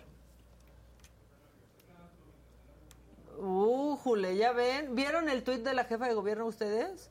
Es que... el- o sea, Emocionada por el rolón de Ajá. Caifanes. Sí, sí, Ay, ya, es que en serio, sí, nos gustaría decirles que no nos importa ni la música que les guste. No, pero es que además lo puso Exacto. como a las 9, 10 de la noche. No, O sea, pero- si es de. Tratando de... Ajá, sí. Sí, Sí, sí, de sí. conectar. revolución, y ahí, la época de cuando yo era estudiante y, y demás. Y la neta es que, híjole, pues, no sé. O sea, qué padre que les guste la música, qué padre que tengan perritos, qué padre que sepan cocinar, pero tampoco es lo que nos interesa. O sea, como que les venden eh, que veamos el lado humano. O sea. Obama ya ¿No? puso ya su listado de rolas que escucha como para animarse en el verano ya, y tiene J-Lo y cosas por el estilo. Exacto. O sea, ¿qué onda? Pero aquí con Caifanes nos, nos sale. No, pero aparte Obama ya lo hace desde otro lugar. O sea, es como ya es expresidente, ya lo que Sí, sea, ya sí. es productor de Netflix. O sea, pero aquí lo hacen nomás por. Es que muéstrales tu, tu lado humano, Claudia. ¿Cómo se los muestro? Que, que te gusta Caifanes, Di. ¿No? Y no ¿Ya sé cómo-. Y como que no le creo que, que escuche Caifanes, como que no le creo, no estoy diciendo que no. Ay, yo le lo hubiera demostrado creo. ese día que salió con la Exacto, guitarra, se hubiera echado una de exacto, Caifanes. sentido. Yo Sí, sí le creo, yo sí le creo, ¿eh? Que escucha a Caifanes y que y así, y a Silvia Rodríguez. El Tri. Y que a Mauri. Yo creo que el Tri no. Siento El Tri que no, el. Tri no, porque aparte Igual el lo Tri, escuchaba, pero ya lo sabemos que es bien neoliberal y conservador el Tri. Exacto. Que le he mentado la madre a todos los presidentes que han habido, ¿no? Pero ya sabemos que el Tri... O sea, el tri era cool antes. Exacto. ¿No? Antes. Era, sí, Sí, era antes. transgresor antes, pero ahora ya no porque un día le mentó la madre al presidente. Un día les voy a tener la foto del tuit. Un día. Un día, Alguno espero de estos días. que no muy lejano, pero están teniendo problemas con su con su reproductor Es que no masculino. No, no es cierto. Bueno, en un momento les vamos a, a enseñar a enseñar eso, pero bueno, tenemos el meme de cómo se ve cómo se ve este Claudia Sheinbaum diciendo que le gusta Caifanes y que se acordó de su amo. época estudiantil. Sí, está Y ahí, buenazo. En la oigan, portada del En la foto aparte, o sea, sí les tienen que dar una clase. Mira, ya sí van a hacer este selfies. Cuando Marcelo sube su selfie con su perrito los viernes, borrosa. Sí. O sea, borrosa como cuando Beatriz subió sus fotos que parecía que el celular lo había tenido en el vitral ahí de las carnitas, Sí. ¿no? Este, todo grasoso. Señores usando el internet. La foto que subió este Claudia Sheinbaum desde su coche también borrosa, o sea, mal enfocada y ahí con sus audífonos conectaditos, ya ya que use Bluetooth también, ahí no se ve la austeridad. No, Ay, además Ahí traen no buenos celulares, como si, Mm. o sea, Sí, como si traen fuera su- tan todos difícil. traen su iPhone. Todos traen su Sí, iPhone. que graben O sea, la 4K. verdad. 13. Bueno, podemos, en- ahí está. Ah, ya, yo ya lo estoy viendo, es porque ya se puede ver el tuit de Claudia. Si no, ya no importa, ¿eh? Ya fue. Ahí Ahí está, está. el tuit de la doctora. Camino a casa escuchando a Caifanes MX con una canción. Y ahí hacen otro truco. Hay que arrobar a Caifanes. Exacto. Ahora, yo le doy un consejo. Si va a poner el link de la canción, pongan, ponga el de Apple Music. Porque Spotify le paga bien poquito a los artistas. Exacto. Le paga bien poquitas regalías y pues nosotros Y en todo a caso, mejor a. Sabo, que es más buena onda. Y ve esa foto. La foto. foto está fatal y escribe viva la rebeldía, vivan los estudiantes. Y sí se ve Por lo menos hubiera salido Sí, sí, Sí, sí. ¿no? pero bueno, pues Sacando la lengua. Eso, Claudio. Vivan los estudiantes hasta que hagan una marcha feminista. Claro, ahí sí, No, no, ahí no, sí que no vivan, hay modos, ¿no? Este, así, así vivan cuando queremos que vivan. Oigan, bueno, y podemos poner cómo llovió, pero en el metro, en el metro Jamaica, ahora sí que agüita de Jamaica en el metro. Vean nada más. Pero está, o sea, no es que haya, o sea, no es que haya gotera, porque pues al haber gotera, ya sabemos que, ¿no? Exacto. Pero no es que haya goteras, es que está lloviendo adentro del metro. No hay goteras. Sí, no, no. Bueno, y del tema del que estábamos hablando también, del aeropuerto, la señorita Vilchis tratando de defender lo indefendible. Sí, lo no. hubiéramos puesto cuando estaba aquí Carlitos Torres, pero miren cómo, cómo dijo la, la señorita este, Maromera, Maromera Páez. Durante 10 horas que duró cerrada la pista, armaron un escándalo diciendo que todo era culpa de haber cancelado el aeropuerto de Texcoco. Lo que de casi, casi no se habla es que la Terminal 2 del Aeropuerto Internacional de la Ciudad de México se está hundiendo. Presenta problemas estructurales desde su construcción en tiempos de Vicente Fox Quesada y se está preparando un proyecto para reparar. Aquí vemos el- la cobertura de los medios. Ahí está. Ay, ay, ay. Bueno, pues ahí tienen este macabrón. Y se acuerdan que ayer, esta es una ampliación, hablamos de pues esta mujer que le echó agua con chile, ¿no? Sí, no, la no, primera no, dama, ¿no? horrible. La titular del DIF. Bueno, ya el alcalde de San Pablo del Monte destituyó a su esposa, a la presidenta del DIF, eh, por pues haber agredido a esta mujer. Dice que está muy apenado por lo sucedido, que sigue los protocolos y pues deja claro que desaprueba cualquier tipo de violencia, aunque hay que recordar que esto supuestamente pasó por un triángulo amoroso, Amoroso, Ajá. porque exacto. esta mujer que fue agredida por su esposa decían Traía que tenía una, una relación con el alcalde de San Pablo del Monte. Y es que, a ver, fue agua con chile, ¿no? Pero imagínate la espantada que te das con todos estos casos que llegan y le avientan ácido en la cara a las mujeres. Por o sea, supuesto. dices que me echaron. Que me echaron. No, y, y luego entre dos te están agarrando y, Y le quieren cortar el pelo. O sea, dices, o sea, es una violencia brutal lo que hacen en ese momento. Pues sí, la que verdad es que sí. Bueno, pues ahí está eh, esa ampliación, ya no tiene pues ese puesto, iba a decir ese trabajo, pero en realidad la presidencia del DIF es un puesto honorario.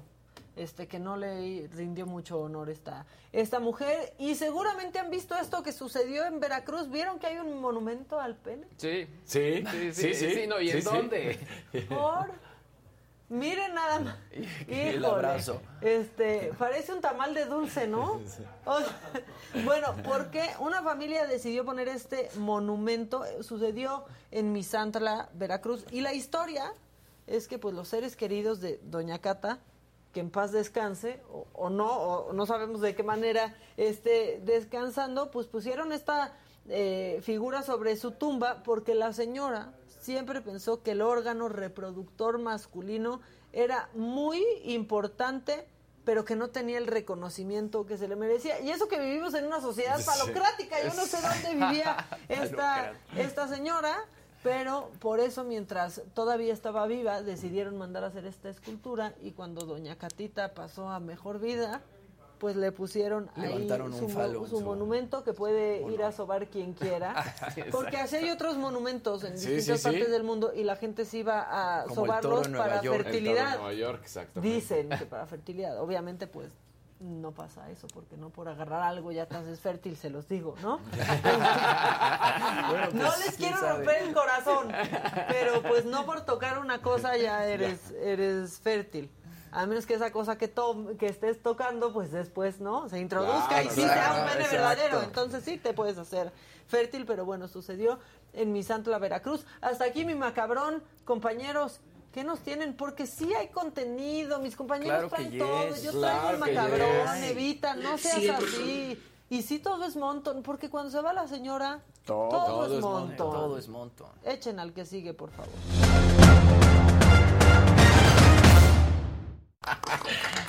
Ya estamos aquí, pongan su like, muy buenos días una vez más para estar platicando con ustedes. Ayer se hizo el debut que todo el mundo estaba esperando porque ya había llegado Dani Alves a los Pumas y la verdad es que fue una fiesta, fue la fiesta de Dani Alves y como se esperaba, tocaba la pelota y todo el estadio olímpico universitario, exacto, ¿Metió vitoreaba, gritaba.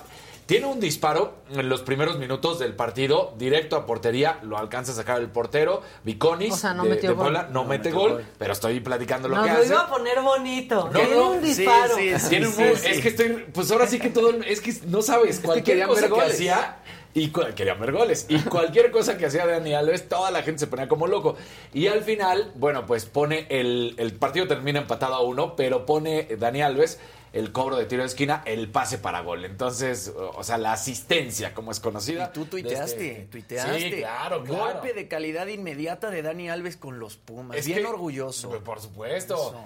La verdad es que, mira, con todo y sus 39 años, con todo y lo que ha sido, y, y- y duele, de cierta manera, y volvemos a lo que hemos platicado, de la, de la disparidad de calidad, pues en tres jugadas tenía una visión que decías, ya puso pase para gol, ya puso otro pase para gol, Pero no. ya ve- pero, claro. no, pero no remataban para gol. O sea, sí decías, Claro. o sea, Daniel sí debe haber dicho, hijo, estos pases yo los daba y los, me- los marcaba. Cuando un jugador tiene calidad y justo tiene visión de campo, pues igual quizá ya no corre, ya no el sprint, pero eso de poner el pase donde tiene que ir. Exacto. Oye, y nos sirve como referencia para ver con la calidad con la que nos vamos a enfrentar en el Mundial. ¿no? Exactamente, O sea, sí. a- ahí ves los jugadores que van Ahí ves a- la realidad, te digo, hubo tres pases así en, en los primeros minutos y también ese disparo a gol. En cinco minutos veías la diferencia inmediata de un jugador y qué grave de un jugador de 39 años contra Claro. jugadores de 25, 30, 18, que dices, no puede ser. O sea, e- este hombre que está prácticamente en el retiro, en el ocaso de su carrera, siendo muy joven, pero pues ya prácticamente en su carrera deportiva diciéndole adiós. Y llega y pone pases así de una forma impresionante y los otros, pues no. Es que yo creo que los Enrique jugadores... Kurt dice, de hueva el juego, mucho circo, maroma y teatro. También yo quiero saber qué te gusta a ti, Enrique. Sí, todo, sí, por todo le favor. parece. Pero- ¿A cuál le vas? Esa- no, o sea, y qué sí le gusta en la vida, ¿no? Pero qué bueno que estás aquí diario, nosotros lo agradecemos mucho. Pero sí fue mucho, mucho ruido y pocas Fue nueces. mucho ruido y pocas nueces, sobre todo porque termina el partido empatado a uno y porque además empieza marcando Mazatlán con todo y que había sido mejor Pumas, entonces dices, ah, caray. Y bueno, al final terminan marcando el gol con esta asistencia de Dani Alves.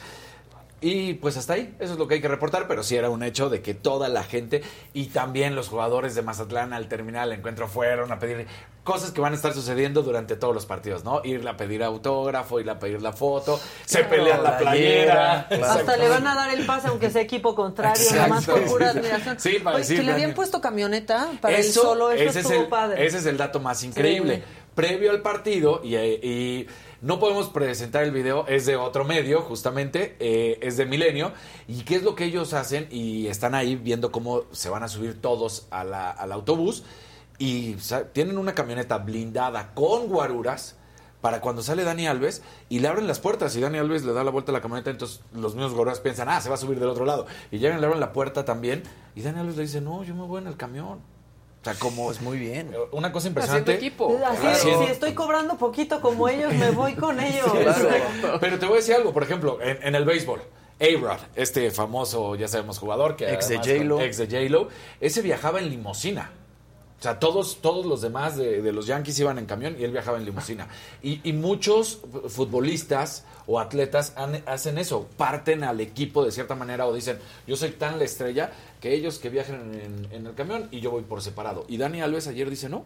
Es O que sea, de un modo u subo". otro también lo contratan para ser el líder, yo creo, Para ser ¿no? el líder, Ahora, o sea, Digo, no sé si ustedes lo pensaron, pero la, la doctora me lo decía. dice, a mí me recuerda todo esto como cuando llegó Aitor Cardoné a los Cuervos de Nuevo Toledo, ¿no? ¡Ay, claro! Básicamente, O sea, ¿no?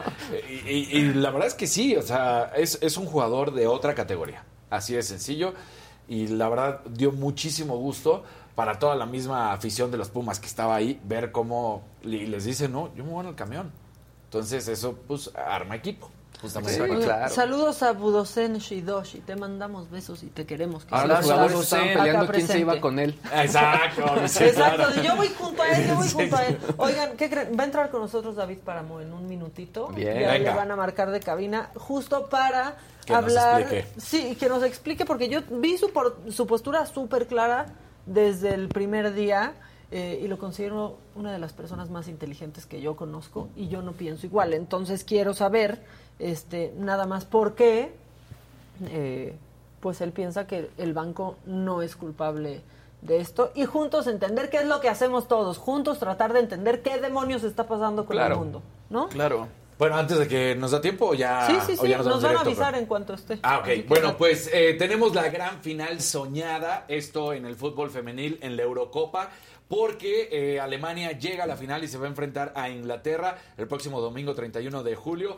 Las anfitrionas tienen la ilusión de acabar con la sequía de, de títulos de Inglaterra y de hecho empezamos a escuchar una vez más el We're Coming Home, We're Coming Home de toda la afición inglesa hablando de un título, ¿no? Porque pues ellos son los creadores del fútbol allá en Inglaterra. Entonces, bueno, pues Alemania derrota 2 por 0, lo hace muy bien, la verdad es que un, juegazo contra Francia. Entonces, bueno, pues aquí está este, este partido que sí es un clásico, Inglaterra contra Alemania, sí habla de mucha historia entre estas dos escuadras, entonces, pues bien, porque las mujeres de- teniendo estadios llenos completamente, lo vamos a volver a ver en la final, lo habíamos platicado, que lo primero que se había vendido absolutamente de todo lo que era la, la Eurocopa era la final, esa ya estaba ah, totalmente vendida, sin saber quiénes iban a llegar, pero ya estaba vendida, entonces ahorita todavía, pues con más gusto el hecho que haya sido estas dos escuadras emblemáticas del fútbol, históricas, y vamos a ver si lo consiguen o se les cae el teatrito a los ingleses y no va a llegar. Ya sucedió en la rama varonil.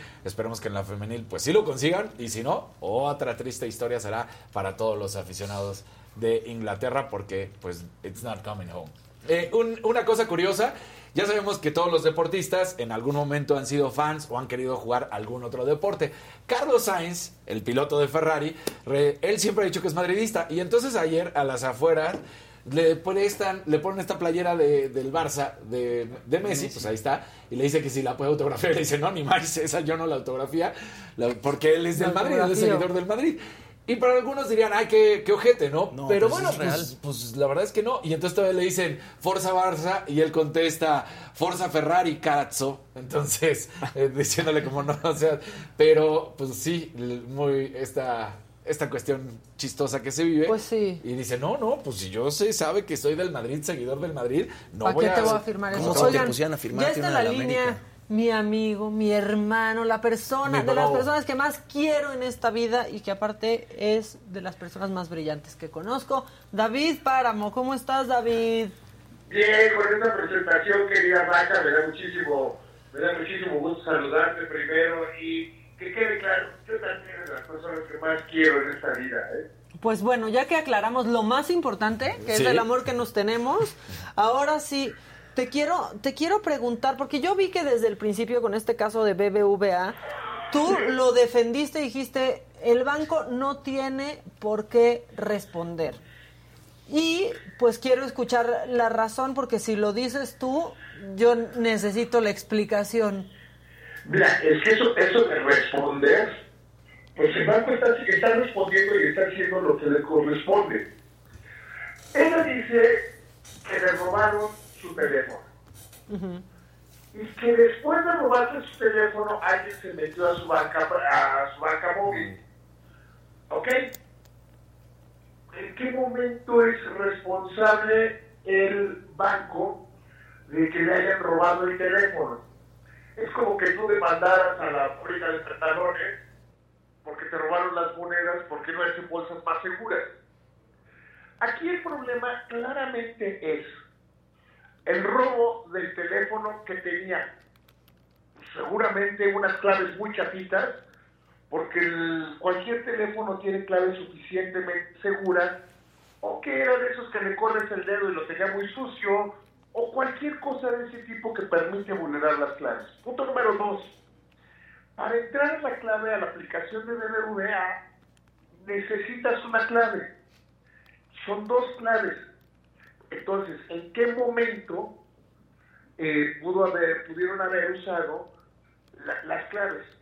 Mucho más probable de que haya una operación malévola del banco y que la clave no es segura, es mucho más probable, mucho más posible, por decirlo de alguna manera, que alguien en su entorno cercano tuviera acceso a robarse el teléfono y a robarse las claves. Mira, BBVA México hace 1.200 millones de operaciones al año. 1.200 millones de operaciones y tiene 16 millones de clientes. Si la aplicación fuera mala, ¿te gusta que ya se hubieran robado el 1%? Estaríamos hablando a, 10 a, a 1.600 personas les hubieran robado eh, su dinero. La aplicación es segura. Aquí parece que el problema va más por el lado de que alguien en el entorno y que alguien hizo algo, pues mira, que tenían las claves chafas. La clave más común para los teléfonos son fechas de nacimiento, 1, 2, 3, 4 y, tonterías. Punto número 2. La gente muy comúnmente le pone de clave al- a las aplicaciones el año que la sacó, o el año de nacimiento, o del que se hicieron novios, o que algo pasó. Son Entonces las claves tienen que ser seguras. En este caso, Maca, parecería que Verónica Bravo enojada, Verónica Bravo indignada, está más ocupada en ver que el banco le pague cuando, imagínate que se hubieran robado lo que traes en el carro. Quieres culpar a la agencia automotriz y al fabricante porque no hicieron llaves suficientemente seguras. La primera pregunta es, ¿y tenía la llave puesta? Y el banco ya hizo, hizo algo que a mí me parece correcto. Decir, bueno, en nuestra experiencia, o sea, en nuestra visión pasó eh, esto que permitió que vulneraran sus claves. Pero le está ofreciendo ayudarle, y como debe ser, y como lo debe hacer con todos sus clientes, y todos los bancos deben hacer con sus clientes, ayudarle a encontrar a dónde se fue el dinero. Exacto. Le robaron el dinero si tienen que haber ido a una cuenta, porque es una transferencia, eh, transferencia electrónica. Si fueron, desgraciadamente, si fueron ladrones muy buenos, muy útiles, lo hicieron en una cuenta de esos que se crean específicamente para sacar el dinero y desaparece. Si fue alguien del entorno cercano, va a encontrar que salió a la cuenta de Chuchita Pérez y es fácil que la Procuraduría de Justicia pues busque a Chuchita Pérez de, de que le cayó el dinero y que dé explicaciones por él. Pues sí.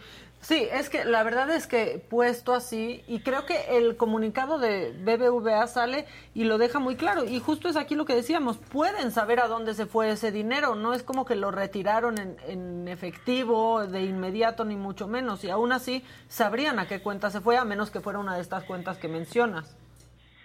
Sí, al cual, y eso lo aplica para todos los que te escuchan.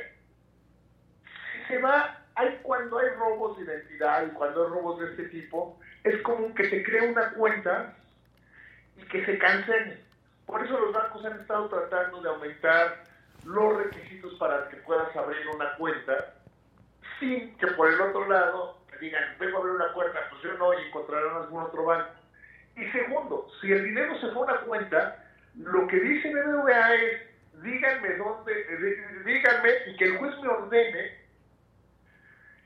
porque ahí sí eh, es un tema de secreto bancario, es que el juez me ordene que, que yo les entregue la cuenta y eso lo tienen en menos de 24 horas.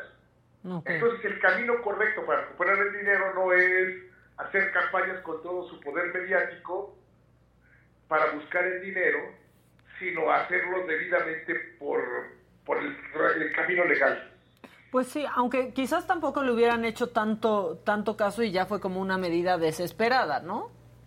Bueno, ya hasta donde sé, ya había presentado la queja y el banco había respondido ante la conducir y que se habían utilizado las claves que están registradas. Una institución de crédito en una operación de banca móvil o de internet, pues puede, puede solo saber si se usaron las, clases, las claves que son. Y en dos ocasiones dijo, pues, usaron las claves que están y entraron como se entra. No tiene manera el banco de, De saber, saber, si claro. eres tú o soy yo los que usamos la clave, si me la pasaste. Claro. Sí, o sea, no hay una, una prueba de que haya sido vulnerada la seguridad de la app. Sí, lo- o sea, la app de la seguridad. Yo te puedo decir desde este momento que la, que la app no fue vulnerada en seguridad. La seguridad que fue vulnerada fue la de Verónica y habría que ver por qué fue. Es difícil que hayan sido unos hackers eh, chinos y- o rusos. Es más probable que haya sido alguien de su entorno. O igual, hola David, ¿cómo estás? Daniel López Casarín. Casarín. ¿Cómo andas? Oye, igual en una de esas, pues también lo que pudo haber sucedido, y lo decíamos hace rato, es que tuviera las contraseñas en notas. Pero eh, yo lo que te iba a preguntar, eh, ¿hay certeza, lo, lo estás comentando, pero hay certeza 100% de que no es vulnerable la aplicación de BBVA, que definitivamente ahí no estuvo el problema? A ver, que decir que algo no es vulnerable es... ¿Se acuerdan cuando hubo una matanza y que le pidió a eh, el- la CIA y el FBI le pidieron a, a iPhone que desbloqueara el teléfono del asesino? Claro. Y que les dijo que no y que salieron a contratar pues, hackers hasta consiguieron un hacker chino que pudo con el teléfono. O sea, pero no suena lógico para un robo de dinero. O sea, les costó mucho más de lo que le habrán robado. La- la- yo lo que sí puedo decir es que la seguridad de esta aplicación es altísima, como la de todos los bancos, ¿eh? Sí. Pero normalmente somos más dados, desgraciadamente somos más dados a poner eh, el nacimiento del hijo, el día que me hice novio. Sí, para que se, eh, no se nos olvide. Claro. Bueno, ¿sabía que, la, que el password más usado en México es la palabra password? Sí, no, es que en serio, por eso el shampoo trae instrucciones Sí. luego, ya, también. Sí, o sea, hay que ponerle claves que sean mucho más seguras. En este caso, lo primero que debió haber hecho cuando le robaron el teléfono, que normalmente no lo hacemos, decimos, puta, me robaron el teléfono, ya valió. Lo primero es pues, tener tu número email, hablas, hablas a, la, a la telefónica o al Instituto Federal de Telecomunicaciones y te bloquean el número email y el teléfono queda inu- inutilizado. Si tienes eh, cosas importantes, como tu dinero, como papeles importantes, pues lo más probable es que lo, lo tengas que cuidar así y que debas cancelar el teléfono. Aquí es un caso ejemplar, porque es notorio, pero es muy común que la gente cometa ese tipo de errores. Pues sí, aunque dice que no pasó eso con otra app que tenía, no Sí, sé, de de, Santander, Scotia- de, de Santander. Eh, eh, ¿Qué tal, David? ¿Cómo estás? Luis dije de este lado. Eh, que creo, que, creo que la parte eh, también más interesante justo es esto, ¿no? Que dice, fue en este banco, aunque realmente el modus operandi en cuanto a las aplicaciones bancarias es muy similar. Hay un token, hay un password, hay una, digamos que contraseña biométrica que limita el acceso o que te permite el acceso. Y creo que yo, yo coincido perfectamente contigo eh, en cuanto a que la puerta de acceso principal al, al condominio, que es justo esta navaja suiza, que es el teléfono celular, fue básicamente vulnerado y que tendría que ver quizá que su fue o un código postal o la fecha de nacimiento o algo por el estilo. Y yo les compartía también a mis compañeros eh, y digamos que eh, es también interesante que poder encontrar el password de una aplicación tanto de iOS o Android realmente es muy sencillo una vez que tienes el password del equipo. Sí, claro, es muy sencillo. Es muy sencillo. Entonces, la primera, la primera llave es la del teléfono. En esa tienes que ser como muy seguro. Y después tener las aplicaciones. Eh, después tener las aplicaciones cuidadas. Cuando ella dice, en Santander no me pasó y en BBVA sí, puede ser un montón de cosas. Pero cuando dice que le robaron todo su dinero que tenía de toda su carrera profesional, pues a lo mejor que no encontraron dinero en la de Santander. Ahí no tenía todos los ahorros. O sea, si dices todo mi dinero estaba ahí, Pues sí. en la otra no te, la cuenta la tenía en cero. Claro. Pero eso... Sí, ya es circunstancial. Oye, gracias porque mira, como siempre me traes mucha claridad. En esto y en lo personal tú siempre me das mucha claridad, mi compi. Compi querida, sabes que te amo con locura. Y yo a ti, con locura y loco frenesí, me encanta escucharte, me encanta saber que estás también. Ya completamente recuperado, ¿verdad, del COVID? Todavía de repente lo rompo y cosas así, pero ya, ya totalmente recuperado. Muy bien, es que con, no hay cosa con la que tú no puedas, eso eso es un hecho. Oye, eh, pues te quiero mucho. compi. Yo más, Y muchas felicidades a gracias. ustedes que andan en semana de festejo, ¿no? Pues sí, Sí, andamos así, exacto. andamos en semana de festejo. Oye, muchas gracias, compi, te quiero. Gracias por Te quiero, venir. yo, y, y gracias a ustedes por la pregunta. Hasta luego. No, hombre, al contrario, gracias por venir a subir la audiencia, compi. Beso. Bye. Oye, me da risa que luego dicen, regáñame, David. Les encanta cómo Sí, nos regaña exacto. David. Es que, es que sí, mira, si ya alguien te va a pendejear, que sea David para sí, mí. sí, Sí, que sea David. que valga que la sea- pena, Pues sí, por lo menos que sea. Bueno, pues, superior. Pues ahí está. Esa, esa postura. Pues sí lo deja bastante claro, ¿no? Sí, la O verdad. sea, la realmente verdad lo es que sí. vulneraron es el teléfono y no, o sea, a, a través del teléfono yo creo que ahí encontraron las Es que si contraseñas entraron la con las contraseñas, Sí. Exacto. no, eso no puede, el banco no puede identificar que no eres tú. Sí. Esa es la, la verdad. Pero, pues sí, justo resulta lo que decíamos tú y yo al principio. Ese dinero se fue a un lugar. Exacto. Fue una transacción electrónica Claro. que tiene un destino y que pueden saber Se puede rastrear. a dónde, a dónde se fue. Y ojalá que no sea alguien cercano, ¿no? O sea, nada más. Pues eso. sería muy Eso triste, sería la verdad. horrible. Sería Pero pues todo parece indicar que sí, ¿eh? O sea, Pues, honestamente... el silencio, también es que creo que cuando sales a decir algo así, este, y ya responde la institución bancaria, pues sí, dar, es como los que se pelean, los novios que se pelean en Facebook y no nos avisan cuando se reconcilian. Claro. O sea, no, ya cuando sales con algo Sí. así tan grande, sí tienes que, creo que dar el seguimiento, ¿no? Como de, oigan, muchas gracias por todo su apoyo, esto está pasando, pero no sabemos por parte de ella en qué va. Claro, Ahorita claro. Sí, nada. ya no volvió a publicar. Si no quiso tomar la ayuda de BBVA de seguir el, el- el camino del dinero. O sea, todo eso sí, pues dices, oigan, está pasando esto. Exacto. Terrible. Pero- Pues muy bien. Bueno, ¿quién iba? Faltaban todavía Jimmy y Luis. Entonces, quien quieran, para que vean qué contenido hay. Exacto. hay, sobra. Hasta paramos, ya le cayó.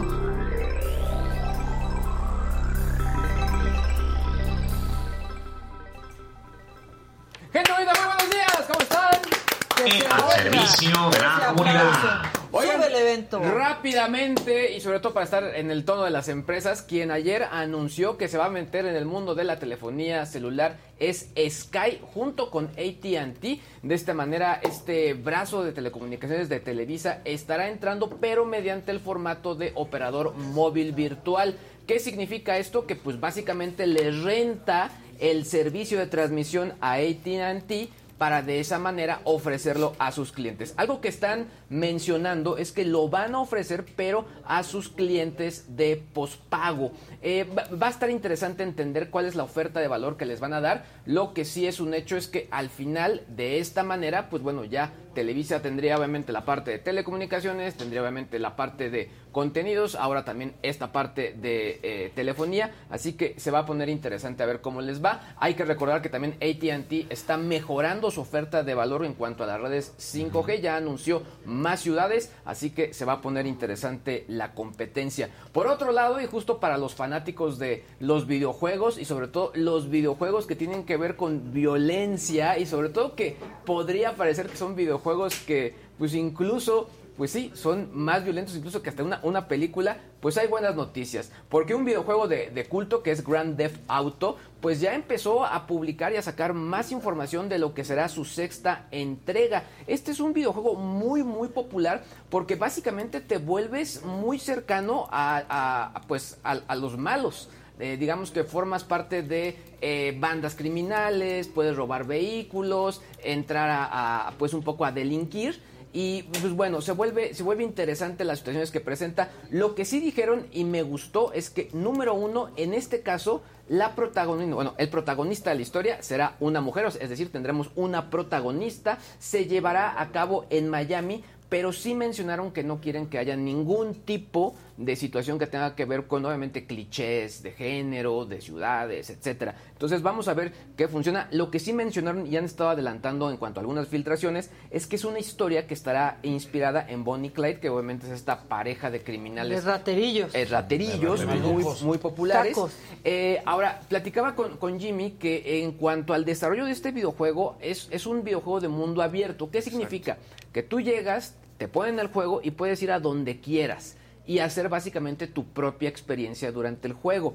Eh, por lo tanto, lleva mucho tiempo el desarrollo. ¿Por qué menciono esto? Porque dicen que podría ser lanzado dentro de dos años. A mí, Ah, no, pues sí, mucho tiempo. a mí lo que sí me gustó es que será una mujer la que estará ahí y que creo que obviamente pues dará otro tipo de, de experiencias y situaciones. Pero o- obviamente hay que recordar, aquí nos volvemos fanáticos, es un juego donde pues nos encantan los antihéroes. Y ya tomó muchísimo tiempo, tomando en cuenta que Grande Theft Auto 5 se estrenó en 2013. Exacto. Entonces toman 10 años desarrollar este juego que yo creo, 10 años o 11 o 12 años desarrollar este juego, que yo creo que las gráficas van a ser increíbles porque Grande Theft Auto 5 ya era pues increíble y el modo de juego en línea, mucha gente eh, juega Grande Theft Auto en línea porque pues también es, es un mundo completamente vivo, ¿no? Están diferentes personas de Se diferentes partes del mundo robándose coches, Y vas haciendo misiones golpeando juntos. gente, Pero todo es- lo es- que no cosas que no hacer puedes en la hacer. vida. Exacto. Exacto. Cosas que no puedes hacer en la vida, pero es, la- es lo que le preocupa también, ¿no? Porque, pues, es violencia. Sí, al final del día. Sí, pero- pero, la neta... no, o sea, pero es que sí ha habido eh, supuestamente estudios en los que dicen que los jóvenes luego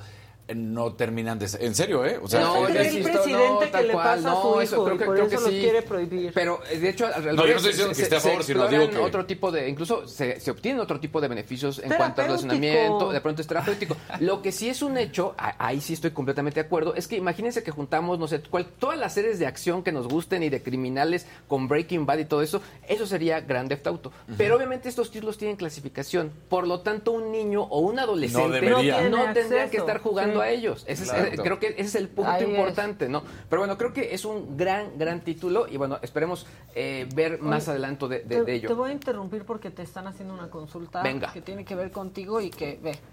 Dice Adriana, ¿puedes ayudarme? ¿Qué hago? Ayer extravié mi celular. Me llamaron por la noche para decirme que me lo regresan, pero que les dé dinero. Ay, ¿Qué no. tengo que hacer? No, Comprar otro, celular. sí, completamente de acuerdo. Completamente de acuerdo. Ya cuando empiezan a pedir dinero ya este tipo de, de personajes, los cibercriminales o, o en este caso criminales, bloquealos, bloquealos eh, porque al final lo quieren utilizar para revenderlo o, o- o quieren ya ver cierto tipo de información. Si es un Android, métete a la cuenta de Google, eh, vas a poder encontrar ahí tus dispositivos y puedes incluso borrar desde fuera toda tu información personal para que no tengas ningún problema en cuanto a pues toda esta información ya mucho más delicada. Oigan, y ya nada más para, para cerrar, ¿ustedes son fanáticos de, de las arañas? ¿Les gustan las arañas o son de los que Ay, corren a las arañas? No, a mí no. Yo creo que se han encontrado algunas, de hecho. De Yo sé, jóvenes, de jóvenes, de jóvenes. exacto. Bueno, pues un- unos eh, investigadores en una universidad, en la Universidad Rice de, de Texas, pues lo que hicieron fue rescatar pues los cuerpos, los cuerpecitos de, de- de- de arañas Ah, y utilizarlos como pruebas de cómo funciona la hidráulica de sus patas. De esta manera pueden levantar objetos. es La- como el aparatito Sí, ese. exacto. de, de la- garra. Es como la maquinita Es como de la es como garra, la que maquinita nunca de la agarras garra. nada. Que yo de pronto lo que pensé, pues sí está muy interesante porque Sí, pues claro. básicamente es como, pues tienes ahí la arañita zombie, eh, pero pues como, pues sí, está, está padre el estudio de, de la hidráulica, aunque yo lo veo más un poco ocioso, ¿no? Realmente, ¿no? Pero bueno, en esto hicieron este, esta investigación y pues sí, eh, para Ve, todos aquellos que son fanáticos, algo. no, pero, ah, pero Ve. bueno, al final, o sea, lo hacen con la araña, pero pues podrías agarrar el dedo y listo, ¿no? Sí. Pero funciona igualito que esa máquina, solo Tal que esa máquina está hecha para que pierdas siempre. Tal cual. Esta, este estudio se le ha llamado necrorobótica, se está investigando y lo que ellos sí aclaran es que no es que vayan a revivir a la araña, no, únicamente utilizan sus, eh, pues digamos que su esqueleto, su- sus Sus restos para poder estudiar cómo trabaja la hidráulica en este caso. Y luego faltaría la descomposición insectos. del animal y todo lo demás, ¿no? Pero Ah, bueno. No, no, no, sí, es como sí, el Walking Dead ahí, Sí, sí, sí, robótico. sí. Pues muy bien, muy bien. Ahora sí, vámonos a las A las entrepiernas. venga.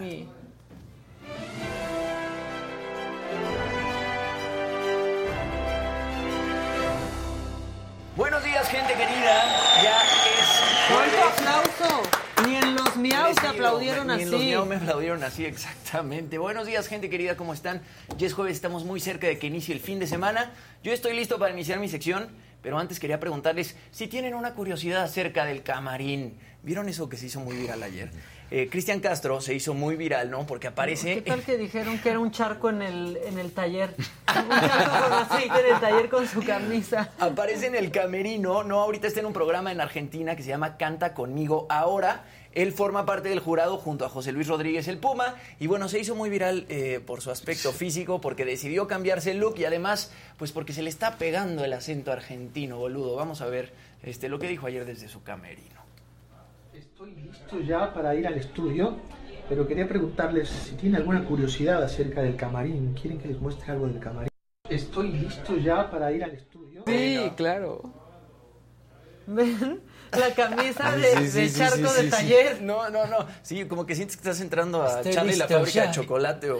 Como cint- es como cinturón piteado, ¿no? Así como muy... Trae fajo Exacto. piteado, Sí, pero... No, está y el pelo confuso. también así para Pero abajo. eso es filtro. Y, y- pero Lo del pelo era está filtro, jugando ¿no? con dif- no, no era filtro, está jugando Sí, con porque le cambió looks. de color. Miren, ah, bueno, ahorita pongan el primero. Acá lo trae Ahí este, ese es su color. amarillo. Amarillo. Ajá. Ahí sí lo trae así. Ahí lo trae amarillo. Pero ahí es un filtro. Ah, sí. Sí. Yo pensé que sí. No, Vean no, cómo Maquita, cambia, porque luego, cambia. luego se Cambia, aparece cambia. En peluca. imágenes del show Sí. con el pelo del mismo color. Ahí mandamos otra pista a ver si, si ¿Se podemos ver los cómo cambia diferentes tantito? Sí, sí, sí, hay un, sí, sí, hay un punto. looks de Cristian. Ah. Ahí un poquito más adelante vienen fotos de los No, ese diferentes looks traje que ha ni usado Juan Cristian Gabriel se atrevió a tanto. Exacto. Mira, ahí lo trae verde.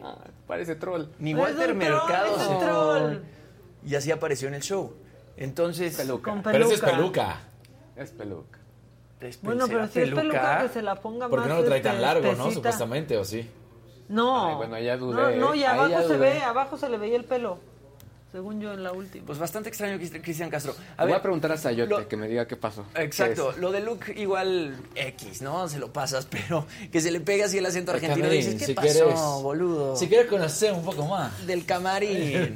Pero bueno, a ver, en otras cosas, eh, cinco meses después de que se desatara la guerra en Ucrania, resulta que el presidente y la primera dama del país, Volodymyr Zelensky y Olena Zelenska, protagonizan la portada de la nueva edición de Vogue Ucrania. Vogue titula este artículo El rostro del coraje, una entrevista con la primera dama de Ucrania, Olena Zelenska. Estas fotografías fueron realizadas por Annie Leibovitz y bueno, en la entrevista la primera dama de Ucrania habla sobre pues toda su historia de amor y sobre cómo le cambió la vida cuando Zelensky llegó a la presidencia en 2019. En todas estas fotos usa atuendos de diseñadores ucranianos y pues toman las fotos en diferentes locaciones, unas en el aeropuerto de Kiev y otras en la residencia oficial.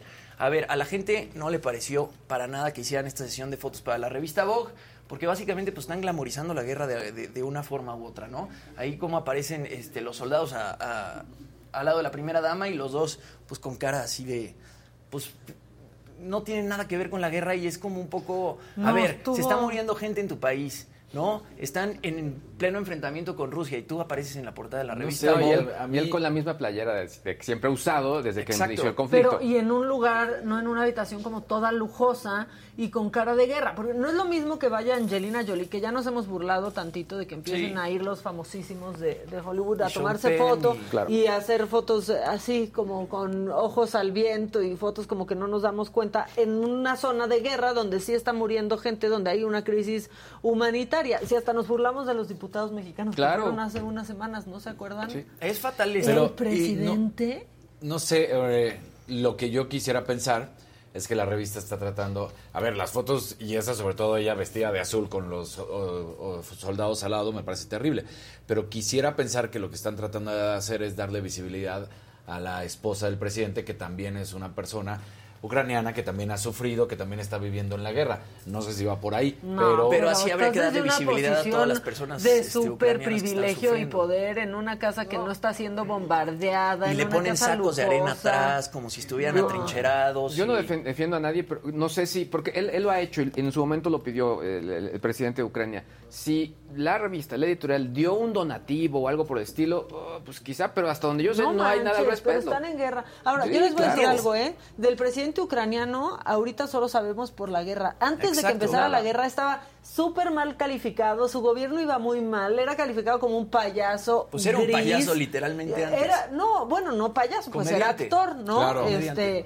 y muy muy digno que haya sido eso, pero como presidente no estaba siendo digno. Lo mejor que le ha podido pasar a, a Zelensky es la guerra en su país, Sí. porque de pronto ya ha hablado en el Festival de Cannes. Apareció en la apertura de Cannes. Este, en, en los Óscares algo hablaron de él. O sea, ha ido a foros en donde él nunca hubiera sido considerado. La guerra para él es lo mejor que le ha sucedido hasta salir en Vogue. Sí, y un poco se dejan de voltear a ver los números este, de la guerra y el número de muertos y etcétera, ¿no? Y volteamos a ver a estas figuras que representan a su país, pero lo están haciendo desde No un sé, punto porque este, glamuroso. Es que yo difiero un poco. Yo creo que la guerra para nadie es lo mejor. Sin embargo, lo que yo estoy tratando de pensar es en el sentido de que, pues, este hombre sabe que es un país que está en guerra, pero que al final del día está en guerra con una de las máximas potencias del mundo, que es Rusia, y que aunque ha tratado de hacer todo por hacer visible a su país de todo lo que está sufriendo, no termina por tener una solución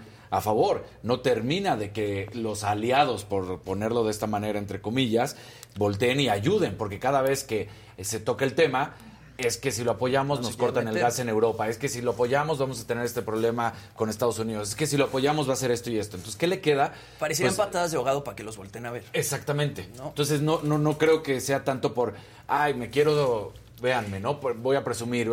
Más bien es como, no se les olvide lo que está sucediendo aquí y no se les olvide que somos un país que está sufriendo todas estas cuestiones agravantes y que van en contra de la libertad. Bueno, pero entonces la entrevista tendría que girar completamente en torno alrededor no de la guerra una- y no, no. de, ay, nuestra historia de amor y cuando yo... Sí, este, y mandas un mensaje ahí en serio en un lugar todo lujoso cuando hay familias que ya se murieron la mitad, cuando Por no eso- tienen nada que comer, cuando hay crisis humanitaria en el país. Si criticamos aquí cuando Claro. salen políticos y no estamos en guerra, Por eso, pero al final del día yo creo que va por ahí. Es, es lo que estoy. No, es, no he fue- leído, fue- no fue he leído la, la, la exacto, nota. Pudo haber sido su intento. No sé si tú ya leíste o no el artículo. Pues te digo que, o sea, habla mucho de la historia de este entre De amor de Zelensky, ellos. ella de, de su historia de amor sí tocan el tema de la guerra, ella habla de que tiene esperanzas de que Ucrania gane la guerra, pero de todas maneras está muy glamorizada la historia. Creo que lo interesante de este Están artículo como es nuevos si eliminas la parte donde hablan de la guerra y el texto fluye, pues quiere decir que se centraba en ellos. Exacto, exacto. es, ese es todo mi punto. ¿Tienes alguna otra cosa? Otra cosita, pues lo de Shakira. Sí, porque yo hasta tengo algo de, de entrepiernas. Me voy a meter tantito, pero Venga. habla de lo de Shakira que está este fuerte y Vámonos con Shakira rápido. A ver, luego de que la acusaran por fraude fiscal por más de 14.5 millones de euros, resulta que el día de ayer Shakira se decide ir a juicio en lugar de aceptar un trato con los fiscales españoles. A Shakira la fiscalía le había ofrecido una pena mínima de cárcel y además la sustitución de esa pena por el pago de una multa. Resulta que la firma Llorente y Cuenca que defiende a Shakira publica un comunicado que dice que Shakira confía plenamente en su inocencia. La Fiscalía de España acusa a Shakira en 2018 de evadir el pago de 14.5 millones de euros en impuestos sobre la renta entre 2012 y 2014 y bueno, se enfrenta a una posible mul- multa y pena de prisión si la de- declaran culpable de evasión fiscal. Ahora, la firma de Shakira de Relaciones Públicas dice que ella ya depositó la cantidad de 17 millones de euros a la agencia tributaria y que ya no hay deuda.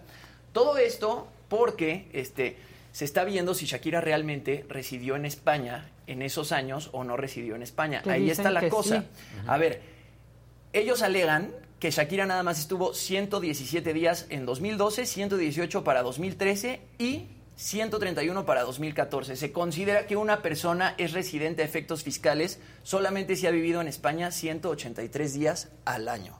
Entonces, entre conciertos y giras y etcétera, Shakira dice que ha vivido menos de 183 días por año en España en esas fechas y que no le tocaría pagar esas cantidades de impuestos, pero ahora pues habían hecho, iban a hacer, este, iban a llegar a un acuerdo, ¿no? Para que Shakira no tuviera que pisar la cárcel, pero tenía que pagar este, otra Lo cantidad que millonaria. sucedió con Lionel Messi, lo que sucedió con. Cristiano Ronaldo, con el mismo Piqué, todos estos jugadores que han buscado las fórmulas para evadir impuestos. Y ahora ella decide que se va a ir a juicio contra, pues, este, la Fiscalía Española y ya veremos qué pasa con Shakira. Yo creo que... Bueno, pues, es que si demuestra es- que no ha estado todo ese tiempo por viajes, pues Pues sí, pero ya irte contra la Fiscalía Española, yo creo que ellos han de tener los datos muy bien cuadrados, ¿no? Como para estar este, pues, procesando así a o una lo figura creen porque pública. es la esposa de, de Piqué y dicen, También. pues ella, ella vive aquí, tiene que estar con sus hijos, como es que no está.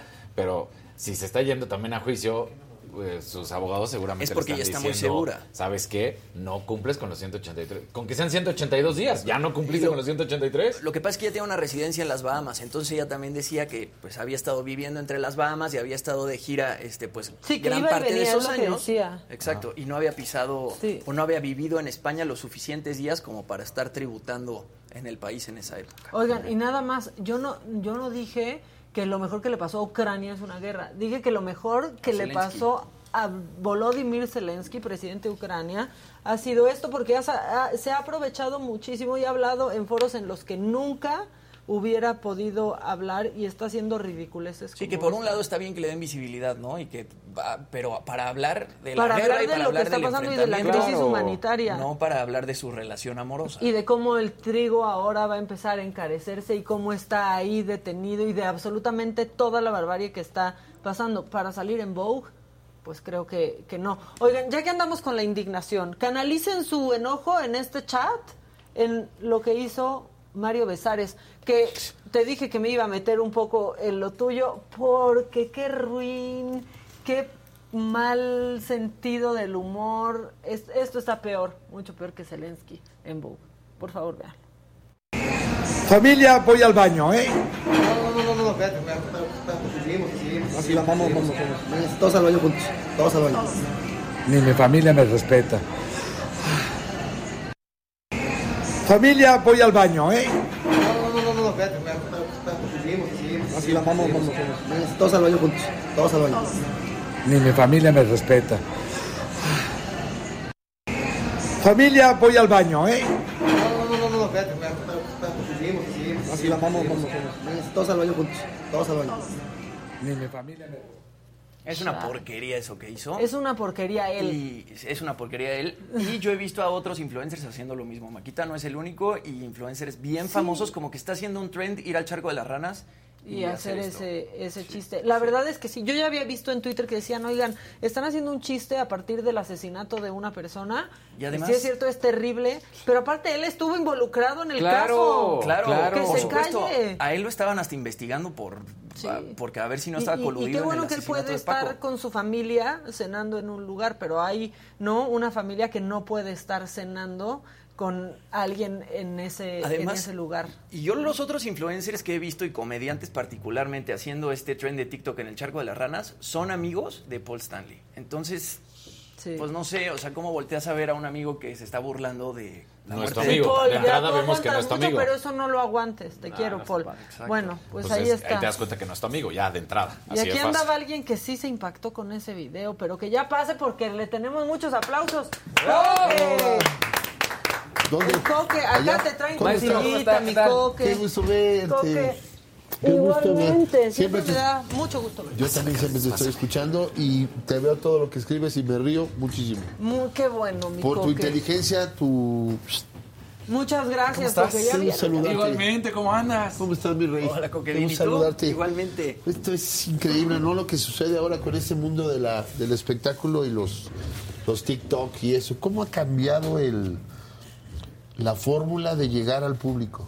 Sí, Lo ¿no? que se hacía en meses y se trabajaba tanto, en un día puede convertirse en una locura de, de éxito, Claro. ¿no? Para hacer una canción, fíjate, nosotros se trabajaba con, con un productor, se, se ponía de acuerdo con la disquera, dos meses después te hablaban para las fotos, grababas el disco, pasaran tres meses, se hacía la presentación y ahí te echabas ocho meses. Ahora los chavos componen la canción en la mañana, en la tarde la mandan a que les hagan el arreglo, en la- luego la graban y en la noche ya la están haciendo. Sí. Todo en un día. Sí. Además, a- a- es una cosa bien rara eh, con TikTok y con las disqueras. Yo he escuchado de varios artistas muy famosos a nivel mundial que ya las mismas disqueras les están pidiendo Sí. que entren a TikTok si es que quieren lanzar canciones. No, sea, o cuántos seguidores tienen, ¿no? En Exacto. TikTok. Uno de los que es un ejemplo muy claro es este chavo, eh, creo que se llama, eh, que es yerno de Montaner. Camilo. Eh, Camilo. Camilo. Todo está, eh, donde le cambies te aparece y creo que de mexicanos la que más trabaja en esa línea es Ángel Aguilar. Sí. Porque en cualquier momento que estés viendo una historia de cualquier onda aparece ella, pero eso es trabajo de equipo, ¿no? No, y por ejemplo- pero enfocado ya al radio casi no Sí. y todo a las redes. Sí, y Camilo se ha aprovechado muchísimo también de redes sociales y lo ha hecho muy bien. Muy bien. Él ha publicado toda su historia desde que le dio el anillo a Eva Luna y después este documentó su boda y luego do- documentó su luna de miel y pues todo eso lo ha usado como material para sus de canciones. cómo, cómo afinar la guitarra, cómo cantar. Entonces duran 30 segundos. Es lo que hablábamos, ¿no? La televisión pasó a ser, no es que sea vieja, es que Es ahora, otro mie- otro ahora medio. es toda la información en un minuto. Lo que vas a ver en un minuto te lo presentan y ya se acabó y viene otro. Y antes teníamos que presentar la nota, venía la nota y después Claro. aterrizabas la nota y te echabas 10 minutos. Sí, ¿no? es que ahora el, el- el zapping, la tele se exponenció. O sea, hay Sí. muchos más elementos alrededor, ¿no? Pero ahora, si tienes la suerte que le pegues a algo, hijo, pero imagínate donde las urres, imagínate, a mí me hubiera tocado con el himno nacional. Uy, exacto. Oye, Claro. pero, pero aparte, no manches, a ti te pasó. ¿Hace cuánto fue lo del himno nacional? 33 años. Ya pasó Alex Lora, Pablo Montero, Ángel Aguilar. Ya la han Pablo regado sí se pasó, todos. ¿eh? Pablo se pasó de lanza. Pero fíjate, Y sigue si alguien tiene un regresando a millón, ti. de, un millón de, de- de seguidores, por ejemplo, que hay muchos compañeros que tienen Ujú. hasta 5, 6, 10 millones, si tú te equivocas en algo, que el 10% te la miente, imagínate el dedo cómo te queda. De estarle bajando. Claro. O sea, el 10% de un millón, no sé. Sí, 100 mil- sí, sí. 100 mil personas que estén diciendo todas las cosas, porque eh, lo que tienen las redes es que la gente se siente con la Libertad. la libertad de ofenderte nada más por Y ofender. de juzgarte y de calificar Entonces tu tú trabajo. pones qué bonito ¿no? día y te pone el otro puto tú. Sí, no, ¿por qué dices que qué bonito? O sea, Sí, Twitter sea, es ese pero lugar. Es sí. inmediato, no, oiga, los felicito, que me la pasen muy bien. No, tú te crees mucho porque, o sea, todo es, todo es encontrar, estamos muy polarizados, ¿no? Yo creo que era la herramienta más linda para acercarnos al público, pero es muy peligrosa, ¿eh? No, y es una gran herramienta para dar a conocer tu proyecto. Sí. Y para viralizar tus canciones y para hacer muchas cosas. También yo creo que este, las redes sociales y TikTok principalmente ha hecho que de pronto la música sea un poco más superflua y que los artistas justamente creen canciones para que sean virales. O sea, tiene ya que durar tienen... poquito, no, no te dan chance, más de un minuto y medio, dos, ya una historia no es atractiva. Ya es largo, Yo ya es largo, más al. Instagram. Porque tienes la oportunidad de presentar alguna historia. Aunque yo no tengo, una- de verdad, ¿eh? yo apenas empiezo a descubrir cosas que, que mis hijos me dicen, ¿quieres que un hijo te la refresque? Pídele que te ayude a hacer algo, ¿no? Oye, ¿qué? Ay, papá. la jeta del chavo de puta madre, mi papá no puede mandar un Mail. Oye, ¿cómo le cambio de aquí para acá? Y ya no te ayuda. Pero lo, lo interesante es que es pues otra fórmula, ¿no? ¿Quién sabe qué vaya a pasar más adelante? Yo creo que todo se va a acomodar y que cada uno de nuestras edades y nuestro, si uno tiene la oportunidad de tener gente que te siga, está muy segmentado. Sí. Los chavos tienen un público que no los van a conocer los adultos nunca, ¿eh?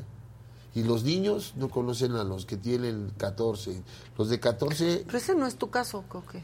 pero por la tele. ¿No? O Es- sea, es, es- muy es una- impresionante. porque yo hice tele desde chavito y hay tele o había tele en todo, a lo mejor no había comida, pero sí había una antena colgada de arriba. Y te conocen en todos los pueblos, ese es lo padre, ¿no? Sí, es impresionante lo que hace la tele aún hoy. Sí, todavía, ¿No? porque por ejemplo, hacíamos siempre en domingo, que era el programa de donde todos los artistas soñábamos llegar como cantante, no mexicanos, ¿eh? De toda la industria en español. Era una plataforma. Era- llegar a siempre en domingo era lo máximo, ¿no? Y de repente hacías un siempre en domingo y al día siguiente tenías una llamada de trabajo para salir a- en diferentes lugares, ¿no? Yo creo que a raíz de, de esos programas, muchos tuvimos la suerte de ser conocidos, ¿no? Pero ahora es, ahora es de repente un, un golpe de suerte, ¿no? Sí. Sí, y que ya no, no estás eh, al día de, y ahora este quién es, ¿no? Cada día va saliendo uno nuevo. Tú, a ver, ¿te, te hubiera dado este como nervio o miedo tener que eh, eh, sacar un proyecto ahorita? O sea, ¿sientes que era más fácil quizá en el pasado este, tener un proyecto con unas bases más fundamentadas y que realmente el talento se apreciaba más? ¿Te hubiera dado más miedo? Porque ahora hay demasiada competencia Yo en creo redes que hay sociales. muy- chavos súper talentosos. Creo que hay compositores maravillosos. Hablando solamente de música, cuando dejemos de darle el apoyo a los compositores se va a empezar a morir esta industria, porque la, la semilla de toda la industria de la música es el compositor. Él es el que crea, es el que puede ofrecer algo. Si todos nos empezamos a dedicar a grabar éxitos de otros, yo lo último que he hecho son covers. Hace 14 años grabo de diferentes eh, ar- artistas y de, de los 50, 60. Pero si no empujamos a los chavos, a esos chavos están en su cuarto tocando la guitarra y que le grita a la mamá, ya huevón, ponte a trabajar. Te juro que esos chavos son los que nos van a dar vida a todos los que nos dedicamos a la música. Lo que presenté un disco en enero, en febrero, y hicimos todo el disco completo, 12 canciones con su video.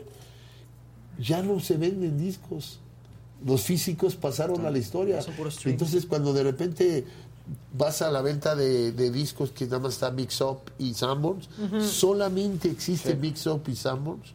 Cuando vendes arriba de 20 mil, te hacen una fiesta en la cuadra. Y eso antes era un fracaso. 100 mil era ¿no? disco de oro y, y creo que 250 mil era disco de platino. Yo creo que aparte tú tienes como un récord, ¿no? De discos grabados. Sí, de, de discos que he grabado y que he vendido Sí, más. También. Pero lo raro es que de los últimos años. Pero está bien raro. Yo me sorprendo. Sí, yo me sorprendo a mí mismo. No entiendo qué pasa, caray. Porque, porque la gente adulta no, no entraba tanto a internet y, y yo grabo canciones de los 60, 50. Los boleros son mi, mi pasión, yo amo los boleros. Y de repente dices, "Puta, que es increíble que, que la gente vaya a comprar un disco. Claro. Porque cuando la lista de este año, yo lo platico no por presumir, se los juro, porque es divertido. Cuando tú ves a un compañero como, digo, yo le digo compañero para acercarme un poquito más, Maluma, este, a estos al Bad Camilo, Bad Bunny. to- o sea, todos están arriba de 500 millones de visitas, ¿no? Y, y de repente ves la lista de venta de discos físicos y estés cerquita de ellos, es incongruente. Quiere decir que los chavos no compran discos y la gente adulta es la única que compra discos. Si los chavos van a conciertos, ¿no? O Sí. descargan la música. Descargan la música. Escuchan sencillos, ¿no? Ya no Todo- escuchan todo un disco sencillo. completo. Son canciones que tienen vida de tres meses y de repente se olvidan y sale el nuevo, y sale el nuevo, y sale el nuevo. Ya la onda de los discos está regresando un poco y algunos artistas este, lo están eh, retomando, pero de repente la música se empezó a volver muy descartable. Y sabes, sí, ¿Y sabes que está padrísimo que a mí cuando me ofrecieron hacer este proyecto de grabar canciones de serenata, así fue el primer disco, llevo 12 Ujú. del mismo, más le doy la vuelta y vuelvo a hacer otro. Y entonces de repente le dije, yo esas canciones eran canciones viejas para mi papá. O sea, ni Sí, siquiera o sea, no para ti. Exacto. Yo le decía, pues, Claro. y entonces me dijo el señor, un disquero, Manuel Calderón, hay una gran necesidad en la nostalgia. Entonces hay canciones que tú no las siempre comprarías, jala. pero siempre hay una canción que cantaba tu tío o tu tía la borracha que cuando iba a tu casa la cantaba, o tu papá te castigaba de camino a Cuernavaca con un disco, todo, y entonces cuando la oyes, es tuya, ¿eh? Es increíble que te sepas una canción que se escribió en los 60, ¿no? Claro. Y un chavo de 20 años dice, yo no la conozco. Es la memoria de las canciones alrededor tuyo que provocan que tú las quieras volver a oír. Eso es lo que nos ha ayudado muchísimo a nosotros. Que también eran temas, ¿no, Coque? Muy bien escritos. Había, había compositores. Te voy a poner un ejemplo rápido. Eh, cuando alguien se sentía solo, habían compositores como Álvaro Carrillo, como Manzanero y todo, que hablaban de la nostalgia del amor, porque tu amor me duele, porque me siento solo, extraño tus ojos, tus, tus besos. La que, la que sigue hablando de amor de ahorita, dice, eh, Quiero tus nalgas. Chale, Sí. chale, me dejaste por la tóxica, este, qué poca madre, este, préstame una chela para acordarme quién se pone pedo conmigo. Es Sí, lo sí, mismo, sí, ¿eh? Exactamente lo mismo. Dicho dolor. Pero cambia el vocabulario. Pero ya cambió el vocabulario. Ya no es poesía, ¿no? No, es antes de, oye, te invito a una copa y salemos una noche de copas, ahora presta la mamacita, fajas bien chido. Pues, ya es directo. Literal. Yo no Pues sé sí. qué vaya a pasar con los años, ¿no? Oye, ¿cómo ha sido para ti, por ejemplo, pues con Axel, ¿no? Con tu hijo que está metido en, en la música Sí. y que ves cómo está la música actualmente. O sea, has tenido ahí como una lucha, o no una lucha, pero sí una influencia, como de, a ver, también manténlo bonito, ¿no? Porque la verdad es que así es la música de Axel. Yo quisiera hablar con él, pues. pero no, no se puede. Los, hay, que, hay que entender que los chavos tienen una forma de pensar. Pero sí ha seguido un poco Sí. por ahí, ¿no? Él, él es del, del urbano y reggaetón. El reggaetón es muy bonito, ya no es una moda, ya es un género bien establecido y va a durar Sí. toda la vida. Y súper fuerte. Muy fuerte, pero el reggaetón es como las recetas de los doctores. Son necesarias, pero no le entiendes a la letra. ¿no es cierto? Exacto, exacto. Pero, pero es la forma de expresarse. O sea, como hablábamos nosotros, los chavos les parece antiguo y cursi. Ahora imagínate si escuchas una canción de Lara, se dan un balazo. Claro. Sí, sí, sí, sí, sí. Tu boquita carmesí, pues no existe esa palabra, ¿no? o sea, esa frase. Entonces todo va evolucionando en el idioma, pero al final es lo mismo. Todos nos enamoramos, todos sentimos el- la nostalgia de algo y la música nos conecta, que eso es lo padre. ¿no? Sí, la verdad, sí. Y a ti te ha conectado toda tu vida porque no la dejas. Aunque hagas tele, aunque hagas otra cosa, siempre está la música. Y aunque tengas un programa y andas cantando luego. Fíjate, y luego nu- nunca aprendí, pero le echo ganas. No, sí te sale, sí te sale, Soy, soy muy necio, porque yo pienso que si el de enfrente puede, yo también puedo. Y le echo muchas ganas y siempre he sabido mis limitaciones, pero también creo que la continuidad y el trabajo te puede llevar a algún sitio, ¿no? Y cuando terminas en un proyecto, pues aquí o te vuelves a formar o ya no sigues. ¿no? Y estas carreras son de eso. Sí, son, de de, son de Resistencia, resistencia. ¿no? De aguantar. Pero es tan padre esta carrera. Sí. Tienes unos momentos difíciles donde quisieras a- haber guardado mucho dinero para decir, yo ya no quiero volver a hacer lo mismo, pero hay cosas tan pequeñas que son tan grandes, que te hacen sentir tan, tan feliz de haberte dedicado a eso. Gente que no conoces, nunca la habías visto y te la encuentras en la calle y te dice, mi mamá te quiere mucho, quiere tomarse Sí. una foto contigo. Qué, qué honor, carajo. Claro. Bueno, yo de chiquita me ponían una canción tuya Ay, y me despertaba. ¿ya ves cómo ella no me dijo Ruco? No, no, porque tú estabas muy joven también, pero nada más dice mi mamá que sonaba ¿A poco? la otra parte de ti y me despertaba yo. No No, será- sé si de gusto, Oye, pero no, me no despertaba. seremos parientes. No, no ¿No serás mi papá o qué? No, pero sí. ¿Qué O sea, has alcanzado padre? muchas generaciones, no precisamente porque estés grande, porque no lo estás. Empezaste chiquitito. Como me dijo el amigo, no estás gordo, estás muy cerca. Exacto, exacto. Justo así. Oye, pero me pasa con mi papá, que hay gente que se acerca y me dice, ¿me, me puedo tomar una foto aunque sea con usted? Una partecita de lujo No, de México, padre, un ¿no? cachito. Pues sí, Y yo les- claro. Porque a mí el que me gusta es su papá. Muchas gracias. Pero él no me lo encontré, ¿no? Pero Entonces, eso es padre, ¿no? Pues sí, claro. Y él me ha dado la oportunidad. Y le va a pasar a Axel. A ver si no le salen las sorpresas. Exacto, exacto. Pero todo va evolucionando y hay que darle gracias a Dios la fortuna de, de decir que tiene la chance de vivir por la música Pues o sí. para la música. Ya has vivido para la música. Para la ¿no? música, sí, de- he grabado desde salsa, me fui con una gira con Celia Cruz, con Willy Chirino, con Oscar de León, imagínate, de repente yo estaba arriba de un escenario. Sí, que cuando pensaste. Nunca. Y, y disfruté mucho. He trabajado con la banda del Recodo, con la banda Machos, con, o sea, en el mundo de las bandas. Y dices, cada uno tiene un encanto. Claro. Eso es lo que hace divertido este. Y luego, sin tener ni idea de lo que estaba pasando, un día me encuentro a Memo del Bosque en, la- en un en, en un gimnasio que yo nada más vio bailar. Sí, yo te iba a decir, ¿qué hacías ahí? Fuiste al sauna. Y entonces me dice Memo, no tenía nada que ver con- conmigo lo que me propuso. Me dijo, vamos a hacer un programa de televisión. Se acabó siempre en domingo. Y yo estoy concursando para, para ver quién se queda con el proyecto. Lo gana Memo del Bosque, entra César Costa tres o cuatro programas y de la nada, te yo estaba, me estaba dedicando a la promoción de unos discos. Me dice, mañana vas al ensayo y el domingo debutas en un programa de televisión. Al fin de 7 semana a era. 10 de la noche, Canal 2. O sea, la- la- Después de siempre en domingo. Estaba muy fuerte, un reto. era una, lo- o sea, ahorita que lo veo fue una locura que Claro. me vieran, porque no tenía experiencia absoluta de la... Entrar ahí de cajón es que te iban a comparar. Sí. De cajón. Entonces, y también por tu, en- en- desde tu lado era también pues un reto importante de, pues, de valentía aceptarlo. No, porque... vale, es que es bien inconsciente. es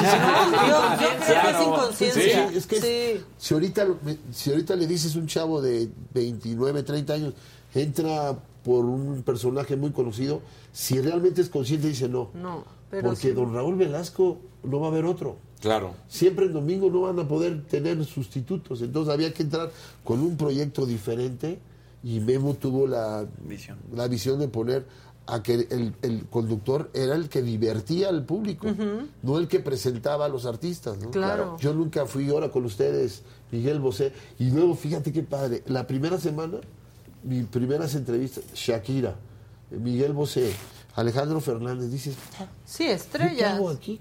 Y es propio de la edad, lo que estabas mencionando, ¿no? Es un joven, eres un joven, que en ese momento, pues, no te das cuenta, o sea, no, no lo analizas, no lo piensas, porque, pues, es justo un momento que... Sí, porque no era el canal 2 que es ahorita, era el canal 2 de antes. El, el canal que lo veían, o sea, 23 Se veía puntos de rating apagado, te hablaban sí. para regañarte, ¿no? Sí, no, claro. Y abrimos con un, con un- una cosa que era solo para mujeres, ¿te acuerdas? El- Claro, Sí, decía no. Alexis Ayala y Sergio Y Mayer. el primer día que me encuentran dije, pues entonces... ¿No me- querían rating? ¿Qué no era por mi talento? Exacto. ¿Quién crees que me habló la- terminando el programa? ¿Quién? Raúl Velasco. ¿Y qué te dijo? No te puedo decir. No, ya dinos, mira, ya Fue sí, una no de se las va a cosas enojar. más, más lindas que he recibido en mi vida. Eh, varias cosas que él me comentó acerca de lo que hice ese día, pero lo que no se me olvida es me dijo, tienes que empezar a darte cuenta que esto es prestado. No te lo, no te lo creas nunca.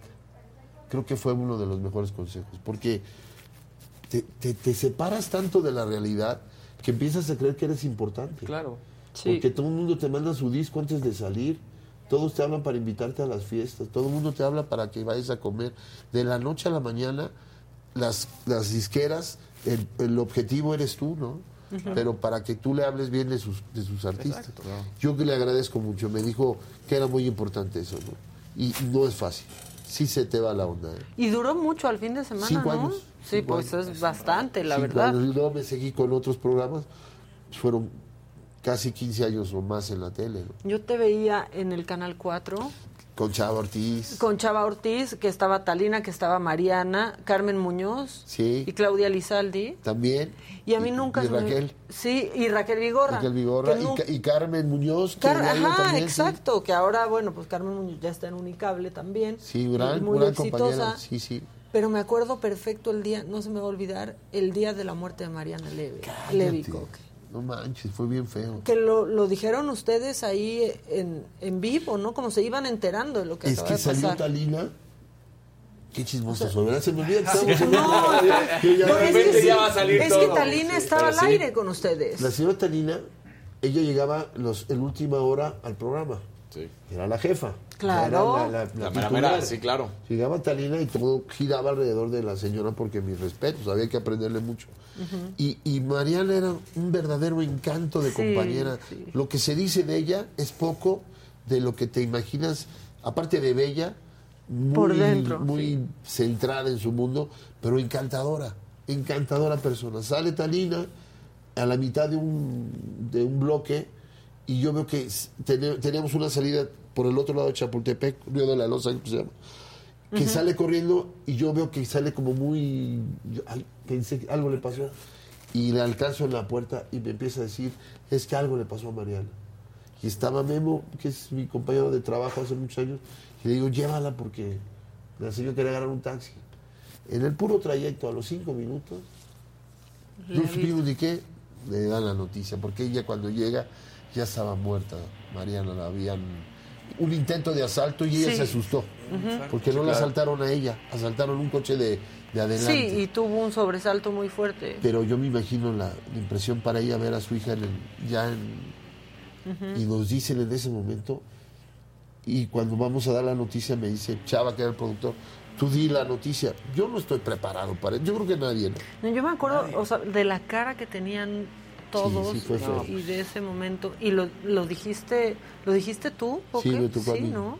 sí fue un momento muy difícil Sí. porque aparte puedes confundir al público si no tienes información que por eso hay que tener siempre alguien que te dirija no Sí, claro. el secreto en la televisión es la cabina no Sí, y que aparte era algo que estaba sucediendo en ese momento y en realidad no tenían tanta información más que el hecho, ¿no? Y- no de qué había pasado, sino de la y que, que muera una persona con la que estuviste, que acababa de ser mamá, que estuviste con ella un día antes, como que era un impacto muy fuerte. Sí, la verdad, sí. Uy, ya empezaron la construcción en el peor momento, oigan, ya escuchaste. Pues será que no están... uh, Raúl Velasco, que ¿por qué dijiste lo que te dijo? Ya sabes quién es Adela. Exacto.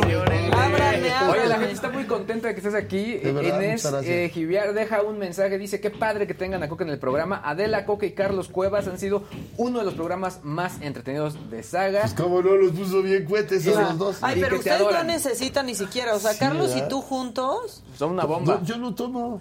No, por eso, ni dejé de tomar necesitas. seis años. Toda la primaria. De primero a sexto, Nada Es que no nos daban lunch. Pero estabas aparte haciendo ahí algo con Carlos, ¿no? ¿Qué pasó? No, un programa, un programa, un programa. Carlos es mi, mi hermano de hace muchos años. Hemos trabajado Qué talentoso, qué bárbaro. desde tuvimos una época que hicimos eh, este el temporada de bar que yo creo que es lo más peligroso para un cantante no porque ahora pues cantas una o dos veces al mes o tres cuatro en, en una gira no pero en el bar de martes a sábado No, terminas de trabajar salvaje. terminas de trabajar y siempre llega el amigo que es bueno para el pedicure y una copita, una copita y todos los días durante tres años teníamos más gente en el camerino que en el salón. Y sabía. chupándole ahí diario. Con que te tomes dos diarias. Sí, con eso. Ya si las Claro. sumas, ya, ya, ya traes tu colección. Creo que, además estábamos muy chavos, pero desde, puede ser desde 87 que trabajamos juntos. No, pues ya. Un buen tiempo. O sea, 30 y... Treinta y Cinco tantos años, y por ahí. Yo, te- yo tenía ocho. Pues, eh, pe- pero sí Ocho. como unos 20. Ocho. No me había esperado toda la entrevista y se me quedó viendo. Pero sí como 20. Si no paro de... ¿Como Es 20 que o 19 No para la gente de años? saludarte. De verdad, muchas Sí, en gracias. serio. Oye, Te Coque, y mucho. ahora te presentas en el Lunario. Y creo que eres el artista con el récord más grande de presentaciones en el Lunario. Sí, cara, ya quiero que me den Tienes una- muchos récords. Demasiados récords. Pues será de talla, porque fíjate que yo le doy gracias a Dios, insisto, que he sido muy afortunado y siempre he soñado seguir caminando, como nunca he llegado a nada. ¿Cómo de que no? Es que eh, leí algo que me encantó A ver. de Borges, que decía que quisiera, ser- al resumido es que me gusta ser una tortuga porque veo pasar a las gacelas y más adelante las alcanzo. Y es una metáfora muy clara, ¿no? Si te llega de golpe el, el éxito, no, tiene, no lo valoras. Si siempre estás soñando en llegar, siempre estás luchando. Y como nunca llegas, porque siempre hay alguien arriba, arriba, arriba, arriba, entonces lo que empiezas es a disfrutar tu trabajo. Porque tiene el mismo valor, no económico, pero sí personal, un foro de 600 a 20 personas o a 10 mil. Todo depende como tú lo ves. Todos queremos cantar en la arena de Ciudad, de México, o en el auditorio, pero muy pocos como los grandes, como Luis Miguel, Gloria Trevi. Bueno, tú ya has cantado en el auditorio, Sí, ¿no? pero con esa constancia Sí, sí. lo pueden lograr. Entonces, si tú te empiezas a, a sentir menos que todos los que están alrededor, tú eres el que haces el conflicto, ¿no? Claro. Y entonces cuando eres accesible para las empresas, no paras de trabajar. Y de pronto esta bohemia se disfruta más en el Lunario, ¿no? Así, El todo Lunario mundo es Un super lugar, es un super lugar. Puede estar este sábado, están- a ver si van. Muchas gracias. Ahí les platico otras cosas. Dale. Aparte es muy divertido el show porque pues Sí, así te pones a platicar, empiezas a cotorrear con la gente y si es un lugar súper íntimo, a mí me encanta el lunario. Creo que caben entre 600 800 gentes, pero el escenario, el audio que compró el auditorio, es del Auditorio Nacional. Sí. Eh, el audio que tienen es perfecto, no necesitas llevar más que tu ropa. Llegas y listo. Usualmente te toca trabajar en, una- en algún lugar y hay que ver qué si los monitores, qué si los... Entonces aquí llegas con tus calzones Y y, a cantar y todo es perfecto, se oye perfecto. No cantes luces- solo en calzones, Coque, Pues así bajaría el rating, pero... O sea, Mira, no, para que veas. Intenta no Sí. hacerlo. Que empiece la bohemia es jueves, dice Sandra Nozar. Pati Díaz, Coque, tu sonrisa me encanta. Gloria Carmona, descalzos, que cante descalzos, se lo suplico, canción. por favor. Eh, Scrap Despacio, Studios, yo veo más delgado a Coque. Ay, Muchas pélenme chingado que descalzos. Te digo que Ay, ¿cómo no paran de descalzo? cubiertos están Luego- en el tercer cajón y las toallas en el armario del baño. Esta de enfrente será nuestra habitación. La casa es tuya hasta el último peldaño. Y luego dice, quítate los zapatos, vida, ponte cómoda que es hogar. Y luego ya le dio... Y luego- Y luego, y luego ya, y luego ya ya. por seguir cantando. Ese Ay, es de Manuel padre, Pacho. No, y ¿sabes qué? Es que me quedé pensando en lo que decías del, lunario, la acústica que tiene. Es perfecta. Es perfecto por tanta madera que tiene ahí aparte también. Yo creo que le han invertido mucho. Y la gente que está atrás disfruta igual que los que están. Yo creo que los de atrás, mejor como apagan las luces, pues. Sí, pues Eh, exacto, como ya en el te pones Sí, ahí. claro, Sí, como antes en el cine que te ibas hasta atrás. Exacto. Bueno, entonces es este sábado Perdóname. se va, no, por favor, este sábado se va a armar en el, en el, lunario. lunario. Aparte está a gusto porque pueden pedir de cenar. Que eso Sí, tiene obvio. también, tiene buena cocina el lunario. Tiene buena y cocina y no es muy de la caro. noche es el show. Entonces la gente llega a las 9, está enfrente de. Está pegado al, al auditorio, pertenece al auditorio, y enfrente está este, algo de los soldados. ¿cómo se Campo llama? Marte. Sí, el Campo Marte. Y hay estacionamiento y hay ballet parking. Entonces, si vas con tu familia, con tu mamá, con tu detalle. Con tu detalle. detalle. Ese Sí, dice, sí, claro. ¿Con quién vienes? Con mi detalle. Con mi detalle. Con una amiguita de la familia. Oye, Coque, ¿y llevas invitados al show? Es Ángel va conmigo, pero siempre llevamos una, alguna personaje que, que- que me acompaña sorpresa. No lo anuncio porque me gusta que la gente que ya fue al show de repente se, se emocione una porque cosa distinta. han estado conmigo compañeros que yo quiero mucho y es padrísimo de repente con ustedes. Fulano de Talana y Rey o eh, han pasado muchos conmigo y, y la gente los recibe muy padre. Increíble. Oye, antes de irnos, estábamos hablando de TikTok y yo por ahí te vi entrándole al TikTok, ¿no? Al, al, reto este de los tortillazos. Oye, sí duele. Y lo tenemos, Pues vamos cómo a no verlo. va a doler. Pero fíjate- También ya porque se andan agarrando a tortillazos fíjate que mi hijo me dice, vamos a hacer un TikTok. Y yo, de, pff, uno, Órale. uno que es sencillo del oeste. Lo que pasa es que le digo, ¿y qué hay que hacer? Te voy a dar dos tortillazos en la cara. Le digo, ah, chingada, ahora hasta el papá tiene que hacerla de, de este, ¿cómo se dice? Punching. De punching De bag. y sparring. pa- de sparring, ¿no? Le digo, pues órale. Y mírale lo que le hice al canijo. Ahí lo tiene. Espérate.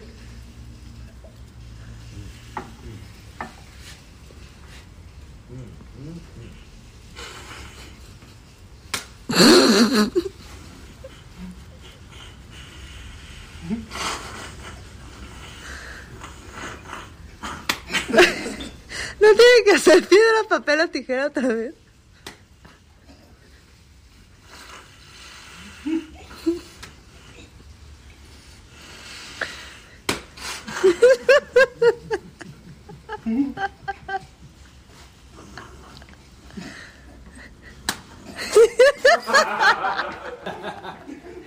¿Sí, ya perdí? Pues sí, pero le tocó mojada, qué bueno. Por andar cacheteando, se le va a secar la mano. Era agua. Sí, pues bueno. Si hubiera sido tequila, ganaba. Sí, sí, claro. Era premio. Sí, hay que hacerlo con... No, no lo digo porque luego te regañan.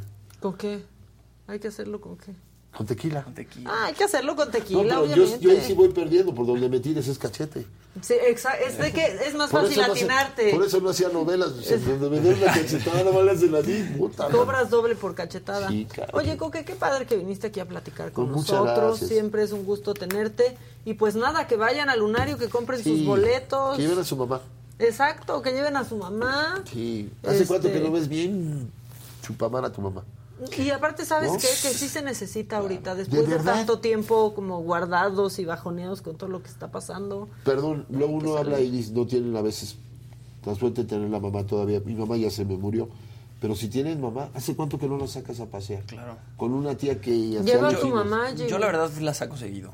Pero. este, nunca Seguimos hablando, seguimos hablando de tu mamá, No, ¿verdad? Y bueno, el otro sí, también, el otro también. Pero qué padre salir con tus papás. es padrísimo, a mí me encanta. Imagínate si le das un tequilita más y le dices, tranquila mamá, o sea, es la venganza. Y vas se a a la casa. Exacto. Y así no vas a entrar la a mi nieve. casa, a su tía, a la señora que está no olvidada, pero pensamos que los papás ya no nos necesitan. Sí. Qué importante es hablarles, estar cerca de ellos. ¿no? Sí. Y después de que estuvieron tan guardados porque fueron, pues, era un grupo vulnerable, fue el más afectado por la Y es pandemia, temprano. ¿no? Sí. Eh, hay ballet parking y luego luego se pasan al show. Sí, la verdad es de muy fácil acceso y puedes tú estacionarte Sí. y puedes, si no, dejarlo en el ballet. Es muy Y si, fácil. si lo compras por internet, que eso no sabía yo, fíjate, ves el, el plano del lugar y escoges la mesa. Y nada de que llegas y que quiere una mesa hasta adelante, una lana. No, No. tú ya tienes tu número de mesa. Llegas con tu lugar Bien. asignado y aparte después te puedes saltar a cenar al otro lado. Que está padre ahí en los no, acá al otro lado de Reforma, ahí a Ah, los hoteles, te puedes ir a la pata del cochino que Sí, está abierta, ¿no? O sea, sí, hay- es un lugar muy bonito. igual se encuentran a Coque cenando después del concierto, en una de esas. Es Sí, muy porque elegante en, él. en- en el, en el lunario, hay, como son del auditorio, son muy kikis ahí. Con la hora, ajá. Entonces terminas y no dejan entrar a nadie. Sí, no se no arma, te dan entonces chance puedes ni de que felicidades, ya está el de afuera Sí, ya con tu no, ropa, nada. tu ropa para Sí, llégale que ya viene María del Sol, ¿no? sí. O sea, ya viene otra. También ella eh, vino hace poquito. Sí, aquí. Padrísimo ese concierto. También, bueno, pues Coque, Gracias, muchas Coca. gracias. Eres lo máximo siempre. Me encanta agradezco. verte. Les agradezco mucho. No, hombre, gracias Y a ti, Coque. Felicidades por el programa. Muchas Gracias. gracias. Y de verdad que lo hacen muy bien, todo tu equipo. Y un beso también, Adela. Sí, ya, ya viene, ya el lunes no va a estar falta. por acá. Que la vieron Este, en las playas. Sí, por Sí, allá sí, sí, anda. anda por allá. Del, del oriente. Por allá anda, lejos, lejos anda. Onda. Este, agarrando buen color. Pero bueno, nos vemos mañana que ya va a ser viernes. Este, ya va a ser viernes. Ya, ¿verdad? Ya es viernes. ¿Cuántas horas sí, están sí. al aire? Pues estamos como hora y media, Hora y- a veces dos, así, según O sea, vaya dando. Ah, lo, que Desde sí, las nueve. lo que sí aprendí es que no puedo hablar cuando hagan corte. Exacto. Porque exacto. sí te cachan, Nacho. Pero aquí ya no hacemos corte. Entonces Ah, te yo- cachan todo el tiempo. El otro, cuando fui con ustedes, pero te verás al otro, Ajá. ¿quién sabe qué burrada dije?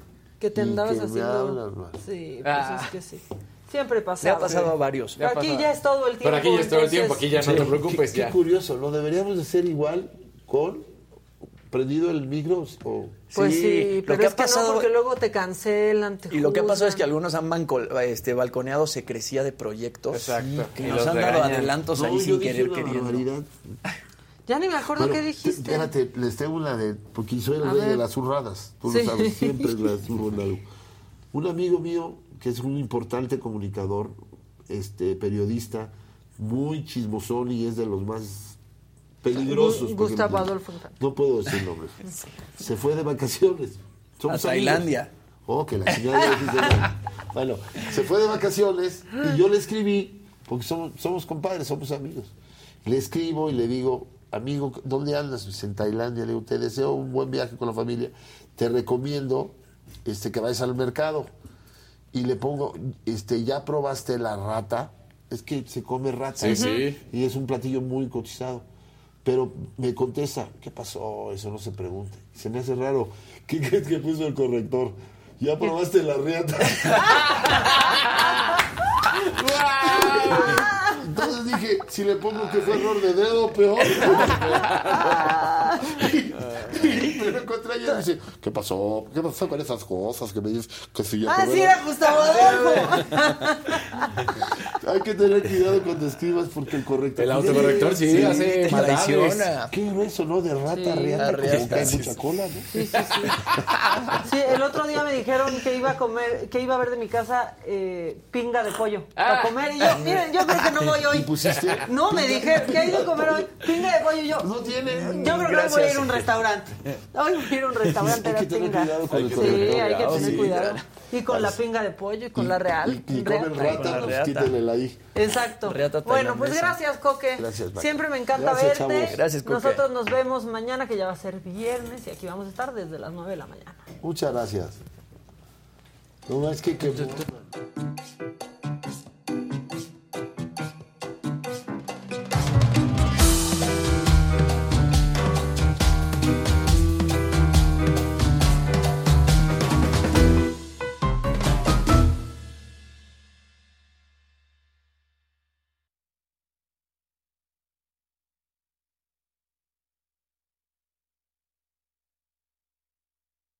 The most exciting part of a vacation stay at a home rental?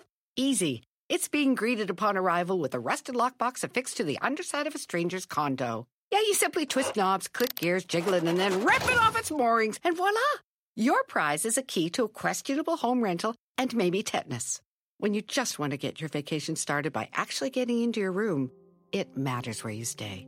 At Hilton, we deliver your key right to your phone on the Hilton Honors app. Hilton for the stay.